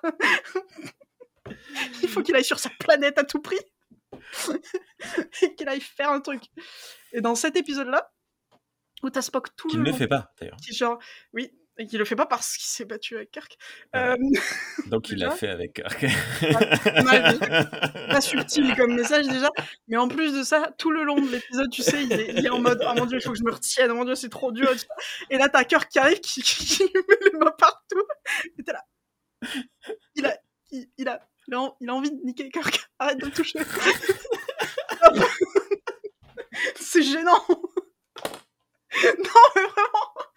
C'est encore plus flagrant quand t'as l'épisode où il y a son père et sa meuf qui arrivent et ils se font un bisou. Le bisou vulcain, c'est littéralement juste ça. Ouais. Donc quand tu repenses à tous les moments où Kirk, il, il, il a fait bien plus que ça. Ah ouais, d'accord. Donc, ça vient pas de nulle part, d'accord, les fanfictions. de... C'est quoi? C'est Spurk, non? Ouais, c'est dégueulasse, c'est Spurk. Euh, ouais. Bref. Voilà, on vient de parler donc... un quart d'heure de, de pourquoi c'est canonique que... non, mais euh, voilà. C'est... Et oui. Bien. Chakotay tout. Voilà. Ouais. Bon, ben voilà, on a parlé Star Trek. C'était cool. On peut continuer. Quand tu veux. Mais non, mais vas-y, balance, balance, on, on s'en fout, hein, de toute façon. Donc, si t'as des, des, des trucs, des sujets que tu veux aborder, euh, hmm. balance. Euh, je, je, on peut parler de tout. Ah, ou on, on peut se, de se retrouver d'autres fois. Ouais. Next. Parce que, parce que Next ça, reste, ça reste ma, fa- ma série préférée avant la série originale. Hmm. Ouais. L'écriture de Next Gen, euh, donc ça, bon, je l'ai, je l'ai dit à plein de reprises, euh, est assez cool parce que ben, T O S a établi euh, l'univers, les quelques premiers films étab- continuent de, de structurer cet univers, et Next Gen euh, élargit cet ouais. univers et les pousse à ses recoins euh, en le rendant un peu plus crédible également. C'est fini les mains vertes de l'espace, euh, c'est fini. Et en même temps, t'as Q qui marque de temps en temps avec un sombrero. Ouais, il y a Q. Euh, il y en a pas des millions non plus. Et puis il y en a une, tu vois. C'est, enfin, il y en mm. a une, il y en a plusieurs, mais c'est surtout lui, quoi. C'est fini les, les Adonis qui ont, qui ont créé la, la mythologie romaine sur, oh, il est rigolo, sur euh, Terre. Il, il revient dans. C'est, c'est Attends, quoi ? Dans la série originale, c'est l'épisode où il, où il trouve le dieu. C'est Apollon ? Ouais, ouais, Adonis. Ah, Apollo. Oui, euh, Apollo. Woman fort. fort. Apollo. Il a, il a, il a Apollo. Ils ont caché le téton. Il a pas de téton. Il a pas de téton. Et du coup, ça fait encore plus dieu. Tu vois, genre, je sais pas pourquoi, mais c'est... bref, on a dit Next Gen. Euh... je, je n'ai jamais remis. Et il revient dans Star Trek Continues. Je sais pas si t'as regardé Star Trek ah Continues. Euh, web série euh, en une saison, il y a une quinzaine d'épisodes. Premier épisode, ils le font revenir mourir. C'est incroyable. Ah Et, euh, et d'ailleurs, ils font dans le premier épisode euh, le, la création du holodeck euh, à bord de l'Enterprise. T'as euh, le, le, l'acteur, le, le, donc c'est euh, toujours le, le, le, l'équipage original, euh, et tu as euh, le fils de... Comment il s'appelle euh, l'acteur qui, qui, qui joue euh, Scotty. Ah, euh, Dougan. Euh, machin Dougan. Euh... Bon, bref. Son fils joue le rôle de son père. Ça, c'est assez cool. C'est mignon. Ouais. Euh, et c'est lui qui crée le holodeck. Bon, bref, voilà. Et euh, non, mais si t'as, si t'as du temps, euh, parce que c'est pas crois, incroyable. Je crois que j'étais tombé dessus, en vrai. Euh, c'est, pas, c'est, pas, euh, c'est pas incroyable, mais, euh, mais ça se regarde. C'est, c'est chouette, ça, ça dure... Euh, Après, comme je te disais, alors, je, je préfère quand t'as... Beaucoup de cœur, mais pas beaucoup de moyens. ouais, ouais, non, mais c'est très cool. Hein. Je les ai regardés. Je, j'ai le souvenir que du, des premières minutes du premier épisode. bon, mais, mais ça marche. Voilà. C'était un peu la, la suite euh, pendant, euh, enfin, mm. sur Internet, quoi. Je oui. t'ai coupé. Euh, Next Gen. Non, c'est, euh, élargis je... les horizons. Next Gen. J'aime, mm, j'aime bien Next Gen. Alors après, comme je t'ai dit, déjà dans la série originale, il y avait des problèmes avec l'écriture des personnages féminins. Je trouve que Next Gen a encore des soucis d'écriture de personnages féminins. C'est vrai. Crusher, elle est insupportable. Je, je... C'est compliqué. Hein. J'accroche pas du tout avec Crusher. Mmh. J'accroche plus avec Wesley qu'avec, euh, qu'avec sa maman. Ouais. Euh, donc, les personnages féminins, bof. Genre le, le début d'épisode ah, et, euh, où euh, elles sont toutes les deux en train de faire du yoga, en bouche de corps, et elles discutent de mecs. Et t'es là, mais vous êtes sérieux? C'est des officiers supérieurs de vaisseau spaci... du vaisseau spatial le plus important de Starfleet. Et elles font du yoga en parlant de mecs et en faisant du fanservice à la con parce qu'elles sont juste au corps. Allez vous faire foutre. La première fois que j'ai vu cet épisode, je m'en souviens. C'est, c'est une des rares choses. Je, j'ai très peu de souvenirs de, de, de mes premières euh, fois de Star Trek, mais j'ai vu cet épisode, c'était un dimanche matin, euh, lendemain de soirée. J'étais avec euh, mon beau-frère, chez mon, mon beau-frère et ma belle-sœur. Et euh, on se lève un peu tôt, on met euh, T N G. Et euh, lui avait déjà vu T N G enfant parce qu'il avait quelques années de plus que moi. Et, euh, et on regarde ça. Et je me souviens l'avoir regardé. J'ai regardé, il m'a regardé, on s'est dit quoi? On avait beaucoup rigolé. On s'est dit, mais c'est pas possible. Ah, mais du coup, c'est drôle hein, quand tu le vois c'est, de l'extérieur. Euh... c'est assez énervant quand. Ouais. Tu considères non, puis, que c'est comme ça qu'ils. Euh, par contre, ils, ils essaient euh, sur le long, euh, ils essaient de faire des choses avec Diana. Et au trois, démarrage, oui, c'est chaud. Je trouve ouais. qu'elle est, elle est, elle est mieux construite ouais, vers la fin. De euh, bah, toute façon, enfin, je trouve qu'elle a un des, impo- des, des, des épisodes les plus durs à regarder, franchement, de T N G. Euh, celui sur euh, l'avortement, euh, la maternité, tout ça, là. Et, ouais. et le viol aussi. Euh... C'est première saison, ça, non euh, je, juste, je Non, je crois que c'est un peu plus tard, justement. Parce qu'il a, il fallait la construire un petit peu avant. Ouais. Mais... Euh... Mais tu vois, genre, non, mais très, il est très, très, très, cet épisode. Très bon épisode. C'est, ouais. c'est dur d'écrire là-dessus. Je sais, parce que je, je suis en train d'écrire les, la vidéo sur Silent Hill trois et le thème principal, c'est l'avortement. J'y arrive tellement pas. Euh, mais, mais ouais, on, non. C'est... On voit où va être le, le clin d'œil. Ah non, je... ouais. ah, non, je... non, quand même pas. Je vais pas faire une référence à Star Trek sur l'avortement. Bon, tu feras juste une blague avec ça. Je vais le mettre en part. Mais, mais ouais, non, t'as des, t'as des trucs assez intéressants. Et je trouve qu'en fait, Next Gen, comme je te disais, c'est vraiment Gene Roddenberry, Star Trek, et avec plus de budget. Ouais. Euh, un casting qui est super cool. Enfin, genre, je, j'en reviens toujours pas que ce soit Patrick Stewart qui, qui joue le capitaine. C'est euh... qui avait raté son audition pour jouer Kirk. Hein. Mais il est, ouais, mais non, mais il a, enfin, vraiment, c'est. Et puis en plus, ils se sont demandé s'ils le prenaient parce que on va vraiment mettre un chauve en capitaine. De... Alors que le... machin était chauve. Hein. Mm. Mais bon, il avait une perruque. Non, mais encore un exemple de question à la con des producteurs, hein. euh, c'est, c'est dire à quel point ils savent pas ce, qui, ce qu'ils font. Euh, mais je trouve que vraiment c'était, c'était le jackpot d'avoir Patrick Stewart parce qu'il n'y a pas beaucoup d'acteurs qui auraient pu tenir des épisodes entiers, tu sais, en mode uniquement dialogue. Parce que les épisodes cent pour cent dialogue là, que, que je disais tout à l'heure, c'est à chaque fois avec Picard. Hein. C'est Picard qui les tient, euh, c'est lui qui fait des grands monologues Euh, devant les quatre lumières, ou alors qui va euh, vivre une petite vie sur une planète pendant euh, quarante-cinq minutes, alors qu'en vrai c'est quatre-vingt-dix ans, je sais plus. Enfin euh, vraiment, c'est, c'est lui qui a les épisodes les plus intéressants en termes d'écriture, parce que je pense que les scénaristes se sont vite rendu compte que lui, il avait la capacité de tenir des monologues interminables, et que du coup, ils ont plus Tout eu euh, en fait confiance en juste leur écriture. Ils, ils savaient que derrière t'aurais l'acteur qui tiendrait leur, leur écriture, donc c'est vraiment euh, si tu veux une relation euh, acteur-scénariste qui est rare à voir, parce que quand t'es scénariste c'est dur de te dire que tu vas faire quarante-cinq minutes de dialogue et rien d'autre, et que c'est ça qui va tenir tout, et si ton dialogue il est foiré, c'est mort. Et en même temps, si l'acteur derrière il sait pas trop quoi faire avec, euh, avec ce que t'as fait, c'est mort aussi. Enfin, il y a beaucoup trop de, de, de raisons pour lesquelles ça pourrait ne pas marcher. Et je pense que le fait que ce soit Patrick Stewart, ça a un peu donné la confiance, tu vois, aux scénaristes de se dire, ok, d'accord, on peut, on peut faire des trucs un peu plus cool. Enfin, l'épisode que tout le monde cite à chaque fois, c'est euh, Darmok and Jalad à Tenagra. Je sais pas, c'est quoi le titre de cet épisode ? Darmok, tout quoi, Darmok. Celui-là, il me fascine à chaque fois, parce que c'est tellement un concept que t'arriverais pas du tout à faire aujourd'hui, parce que, ok, on va faire un épisode sur la linguistique. Voilà, quarante-cinq minutes. Ouais. De linguistique. On a fait, ça me permet de faire de la pub pour mon propre podcast euh, que vous êtes en train d'écouter actuellement. On a fait il y a quelques mois un épisode sur Darmok, juste sur Darmok. Euh, c'était très très cool. Mais il est, il est, il est you talking fond. With memes. Oh. Oui. Là, c'est devenu ça maintenant sur internet, c'est catastrophique. Ça, ça, ça. Mais en même temps, on fait genre la, la scène où il est au coin du feu en train de mourir et t'as Picard qui, les, qui lui raconte la, la légende et tout. Euh, il est hyper touchant cet épisode. Puis l'acteur qui joue euh, du coup Darmok. Ouais. Euh, il le fait extrêmement bien. Je sais, avec autant de prothèses sur un... il joue dans la plein de, de trucs. Oui, oui. Ouais. Et qui est mort. Hein. Oui, il est mort récemment. Ouais. Bon, euh, mais euh, mais il arrive parfaitement à tenir ça, et avec le nombre de prothèses qu'il a sur la tronche, franchement, c'est chapeau. Hein. Ouais. Mais ouais, l'écriture de Next Gen, je trouve que c'est vraiment le, le pic Star Trek Gene Roddenberry. Genre, c'est pour moi ce qui représente et... ce que lui voulait faire. Pour le coup, on a la réelle utopie euh, humaine oui. euh, à ce moment-là.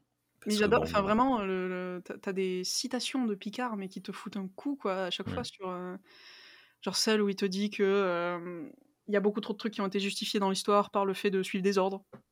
J'ai juste suivi des ordres. Genre ça, putain, la première fois que tu l'entends, t'es là, ouch, aïe.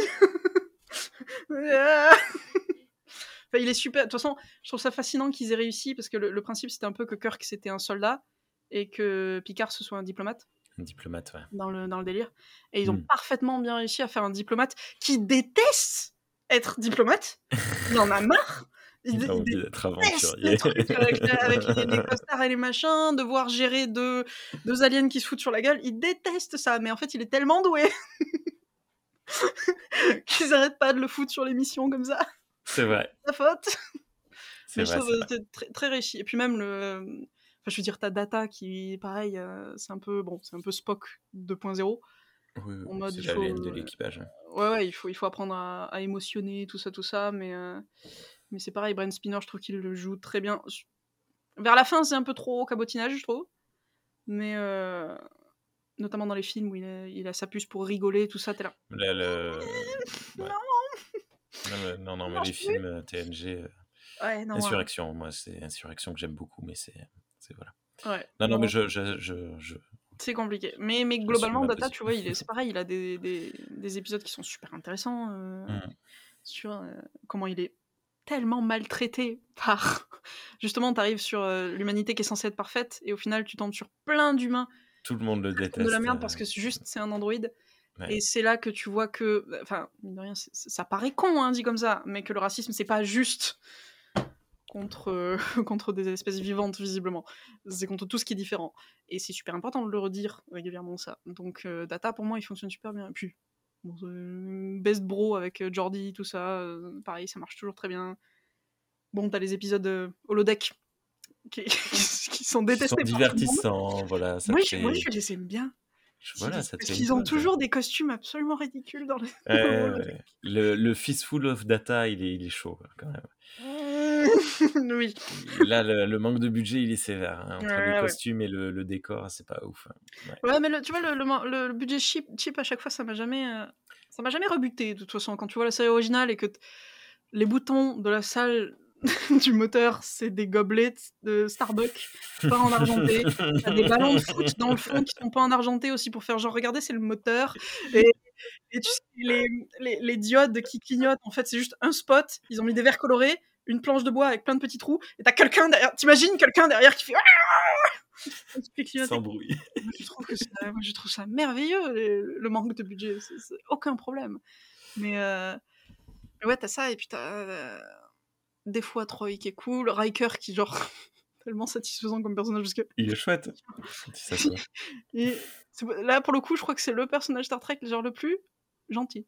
C'est juste, il est gentil, il veut niquer tous les aliens, il veut manger. Il veut manger tout ce qu'il peut. Genre, c'est l'hédoniste, si tu veux, de Star Trek. C'est celui qui va voyager dans l'espace pour découvrir des trucs.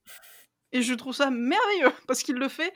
Sur ça, il est très consistant, Riker. C'est-à-dire que chaque fois qu'il y aura une il... nouvelle espèce alien, il va aller leur parler. Chaque fois qu'il va falloir il, il manger un plat là, bizarre, ouais. il va aller le manger. Il va jouer du trombone en... C'est magnifique. Bref. Donc, les... les... les personnages de Next Gen sont... sont, sont... Tant, et chaque... Tu trouves pas ça merveilleux que genre... Picard, il est sa petite flûte toute mignonne qui est reliée à un, à un épisode. À un... Et t'as Riker qui fait du trombone. c'est, c'est les représentations parfaites des personnages. Oh mon Dieu. J'adore Riker. Euh... Et le magnon. Et puis, et puis à côté de ça, t'as, t'as, t'as quand même... T'as... Comment il s'appelle, Whoopi Goldberg, merde. Guinan Guinan, ouais. Guinan. Qui genre, c'est pareil ça. Je... Super cool. Cet alignement des étoiles pour avoir Whoopi Goldberg dans mm. ta série, qui joue une alien hyper blasée de la vie, thérapeute de comptoir de tout l'équipage. Et, et du coup, techniquement, tu te rends compte que Troy sert un peu à rien, parce que, parce que tout le monde va voir Guinan de toute façon. Mais tous les épisodes où elle est dedans, c'est genre... merveilleux, elle est trop bien. Et c'est Whoopi mm. Goldberg qui a voulu y aller parce qu'elle était fan de Star Trek. Ouais. Ça, ça me fascine. Ah, mais bref. Ça, c'est. c'est Next Gen, pour moi, c'est vraiment. Euh, t'as les concepts les plus intéressants, les concepts les plus poussés, les personnages qui sont extrêmement bien écrits et qui, contrairement à la série originale, ont un développement tout au long de la série. Parce qu'on est moins sur le. On est toujours sur du serial, mais on a plus l'idée de développement au fur et à mesure des saisons des personnages. Enfin, le plus évident, c'est genre Wesley, tu. Enfin. Il... Il évolue énormément parce que c'est plus jeune aussi, mmh. mais euh, c'est pour dire à quel point les personnages sont censés d'une saison à l'autre ne plus être les mêmes, euh, et du coup c'est, c'est, c'est hyper efficace comme narration Star Trek, quoi. Pour moi c'est la plus la plus la plus la plus représentative de ce que devrait être Star Trek, ce que ouais. n'est plus Star Trek. Redeviendra peut-être un jour. Euh, là-dessus d'ailleurs, euh, gros souci, c'est parce que euh, on travaille beaucoup sur deux époques. Mais vraiment énormément sur ces deux époques. Mm. Et du coup, c'est compliqué, je pense, de, d'aller plus tard. Déjà, rien que technologiquement... Euh, ah, en bah, fait, euh, non. Bon. Je, ouais, vraiment, je, je, bah, parce que si tu regardes le développement technologique entre la série originale et, euh, et Next Gen, c'est littéralement juste, maintenant, il y a de la moquette partout, et puis des effets bois partout dans le vaisseau, et puis on a quand même des chaises à roulettes sur de la moquette, donc c'est qu'on n'est pas si développé que ça. Et... ça va pas. Mais arrête, y a, bah, tu, tu regarderas, regarderas la chaise de bureau de Jordi dans la salle des machines, c'est une chaise à roulettes sur de la moquette. C'est qu'on n'est pas encore parfait comme humanité, parce que là il y a un non problème. Mais les roulements ont été revus depuis à l'époque. Non non non non non. Non non, je pense que tu c'est peux tu peux tout à fait imaginer, en fait. Euh, imaginer un truc. Moi j'adorerais que que on passe enfin à une série en, en deux mille du coup quatre cent cinquante ou euh, deux mille cinq cents. Ouais. Où tu vas encore plus loin et t'as un vaisseau qui peut aller encore plus loin et encore plus vite. Qui change de, de cadran plus facilement. Et voilà, ouais, en fait, ouais, tu, et tu vas dans le délire d'aller dans d'autres galaxies plus souvent, ouais. Pas juste dans notre galaxie. Et de toute façon, t'en, t'en fais ce que tu veux de Star Trek. C'est vraiment, toi en tant que scénariste, si tu dois écrire un épisode, tu peux faire ce que tu veux. Il n'y a, y a pas, y a pas de limite. Tu, tu peux... critiquer un truc très spécifique de l'humanité, genre tu, tu, prends, euh, tu prends un aspect que t'aimes pas, tu prends le racisme, tu vas le téléporter dans une autre galaxie, euh, du coup tu vas créer un racisme qui nous paraît complètement absurde. Un des épisodes les plus connus de la série originale, c'est euh, le truc où ils sont euh, noirs d'un côté, blancs de l'autre, et ils sont racistes mmh. dès que c'est pas le bon côté. Mais il faut que ce soit le bon côté. Ouais. Mais c'est très, c'est, c'est très con, mais c'est parfait pour visualiser que c'est débile, le racisme. Et, euh, et tu prends ça et tu le mets sur une race alien et tu crées un, un conflit euh, civil war, tout ça, tout ça entre ces aliens là et c'est bon, t'as ton épisode de Star Trek. C'est pas, c'est tout pas, à fait. C'est pas très. Ça demande pas, si tu veux, que tu crées un lore qui soit euh, beaucoup plus développé que celui de Next Gen. T'as pas besoin. Il est déjà créé le lore. T'as déjà le lore, t'as déjà les principes d'écriture, euh, t'as déjà euh, tout le justement technobabble qui est déjà inventé. Donc pour moi justement, on devrait. Ça devrait être plus facile maintenant de faire une, une série Star Trek éloignée dans le temps. C'est juste qu'on n'y arrive pas. On n'arrive pas ouais, à imaginer. Après, bon, là, c'est parce que euh, culturellement, on est tellement bloqué. Euh, on n'a jamais mais quitté oui. les années quatre-vingts. Ça fait cinquante ans qu'on est dans les années quatre-vingts. Mmh. Mais quand Donc tu vois l'épisode de, de Next Gen, où il, justement, il a la vie, euh, en quarante-cinq minutes, il vit toute une vie sur notre planète, c'est un épisode qui te parle du réchauffement climatique. Mmh. Genre tu, tu vois petit à petit la planète mourir parce qu'il y a un arbre sur la place principale et t'as, t'as pas besoin de plus, c'est ouais. des dialogues et ils te disent qu'il fait de plus en plus chaud et que les, l'agriculture marche de moins en moins parce qu'il y a de moins en moins d'eau et tu vois cet arbre qui flétrit au fur et à mesure de l'épisode. C'est aussi simple que ça. Il n'y a, a pas besoin d'avoir un budget énorme, il n'y a pas besoin d'avoir des piou-piou dans l'espace, encore une fois ça ne sert à rien. Euh, t'as juste besoin d'écrire un truc qui pose une vraie question.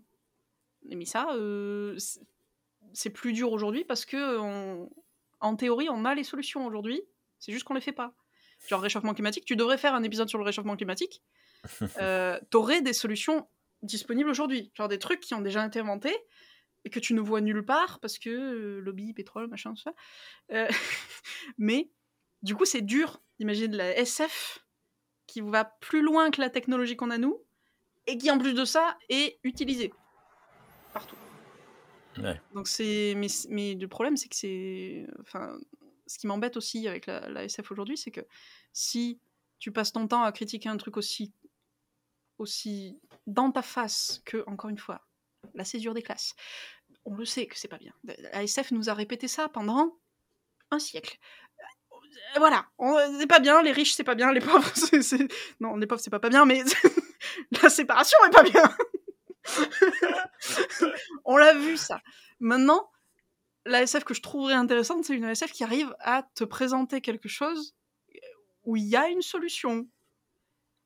Et malgré cette solution, la nature humaine fait que euh, c'est compliqué à mettre en place. Et c'est aussi ça. Il y a beaucoup d'épisodes de Star Trek qui sont très intéressants pour ça, où philosophiquement, t'as la réponse. Philosophiquement, on sait ce qu'on devrait faire. Et euh, pour X ou Y raison, t'as l'amiral qui veut pas le faire, ou t'as cette espèce alien qui est contre ta philosophie à toi, machin. Euh, et c'est pas la difficulté de l'épisode, le conflit de l'épisode, c'est mettre en place la solution ouais. qu'on a déjà et convaincre les gens d'utiliser cette solution. Et ça, pour moi, c'est quelque chose qui aujourd'hui fonctionnerait très bien, parce que c'est exactement le problème dans lequel on est. C'est on a toutes les solutions, on les utilise pas. Si je trouvais une série S F qui arrive à me, à me présenter ce genre d'univers, et Star Trek est parfait pour ça. Star Trek, encore plus dans le futur, tu peux présenter ça. Enfin, euh, vraiment, c'est c'est pas si compliqué que ça, c'est juste qu'on fait, fait pas vraiment l'effort de, ouais. de, de sortir de, ne, de notre zone de confort, là, euh, d'écriture de scénario et de, et de mise en scène. Et ça, c'est... à ton échelle à toi, tu peux rien faire, quoi. C'est, euh, il faudrait que euh, les étoiles soient alignées et que Paramount euh, donne les rênes à quelqu'un qui soit hyper motivé et que les équipes derrière elles fassent pareil et que les acteurs y fassent pareil et, euh... et t'aurais un nouveau Star Trek. Tu vois, rien que de le dire comme ça, je... je sais pas si ça arrivera un jour. Faut espérer que Kurtzman rate une marche. Ouais. J'ai plus d'espoir, tu vois, pour une, bah, typiquement pour une web série mais... qui essaierait de faire ça. Oui, voilà, et euh, voilà. Ou c'est juste des passionnés en petits groupes et petits budgets qui essayent de, de montrer ça. Et, et si quelqu'un fait ça, c'est, ce serait déjà mille fois plus Star Trek que, euh, que les séries qu'on a maintenant. Donc, euh... je, je suis assez, assez mmh. d'accord. Est-ce que ça te va comme mot de la fin ? Parce que ça reste sur une, sur une lancée plutôt positive. Ah ouais, tu euh, trouves ça positif toi bah, on espère. On espère qu'un que jour, quelqu'un fera l'élu chose. Arrivera et, et se posera chez Paramount et, et tout le monde l'aimera et tout le monde lui donnera tout ce qu'il veut. Et, euh, ce soir. Et il aura la tête de, de Keanu Reeves. Bien Merci sûr. beaucoup, vraiment beaucoup. Ce sera Keanu Reeves. Tu sais pas, peut-être qu'il est fan de Star Trek. Ce sera Keanu Reeves dans l'espace. Je pense pas. Je pense que ça se saurait s'il avait été ouais, non, lui. Non plus. Euh... Peut-être de, du côté. Ouais, non, bon, bon, bref. Allez, il y, y a des milliards non, de, de théories. Ah, bah... Non, mais bon, voilà. En tout cas, merci énormément pour euh, cet, euh, cet échange. C'était très, très, très cool. Euh, on, a, on a beaucoup réfléchi, on a beaucoup rigolé. euh, vraiment. Mais c'est ça, euh... c'est que tu réfléchis et tu rigoles en même temps. Mais c'est ça, c'est génial, YouTube. À très bientôt, quand même, Ratel. Et euh, quand tu veux, tu reviens. Euh, euh... Deep Space Nine et Voyager et Enterprise. Voilà, écoute, c'est... moi, tout est, tout est faisable, tout est envisageable. Euh, on fait ce que tu veux et quand on tu veux. Tu as passé deux heures à, cr- à cracher sur J J. Abrams. Alors, écoute. J'ai là... énormément de trucs à dire sur les films de J J. Abrams. Vraiment, je me suis retenu parce que, putain, rien ne va. Tu veux ? Tu veux ? Alors, on peut. On fera ça. Là, on a relancé cette nouvelle année, donc depuis, depuis je ne sais plus, quelques mois. On a dit du positif. Mais l'année, elle est bientôt terminée dans, d'un, point de vue, d'un point de vue prod, parce que là, nous, on enregistre tout début août, premier août. Mm. Euh, mais cet épisode sera diffusé, je ne sais plus, en novembre. Euh, truc. Mais on peut très bien démarrer sur une nouvelle année, on râle, et faire euh, deux Après, heures sur a, chaque film. Il y a encore film. beaucoup de positifs à... à dire, je pense. C'est pas... oui, du positif, il y en a. Mais euh, oui, oui, écoute, on fait ce que tu veux quand tu veux. Tu, tu me dis, il n'y a pas de problème. Le jour, à très l'heure. bientôt. J'attrape le stylo, l'agenda. À très bientôt. Merci encore. Et à très bientôt à toutes et à tous. Au revoir. Ah,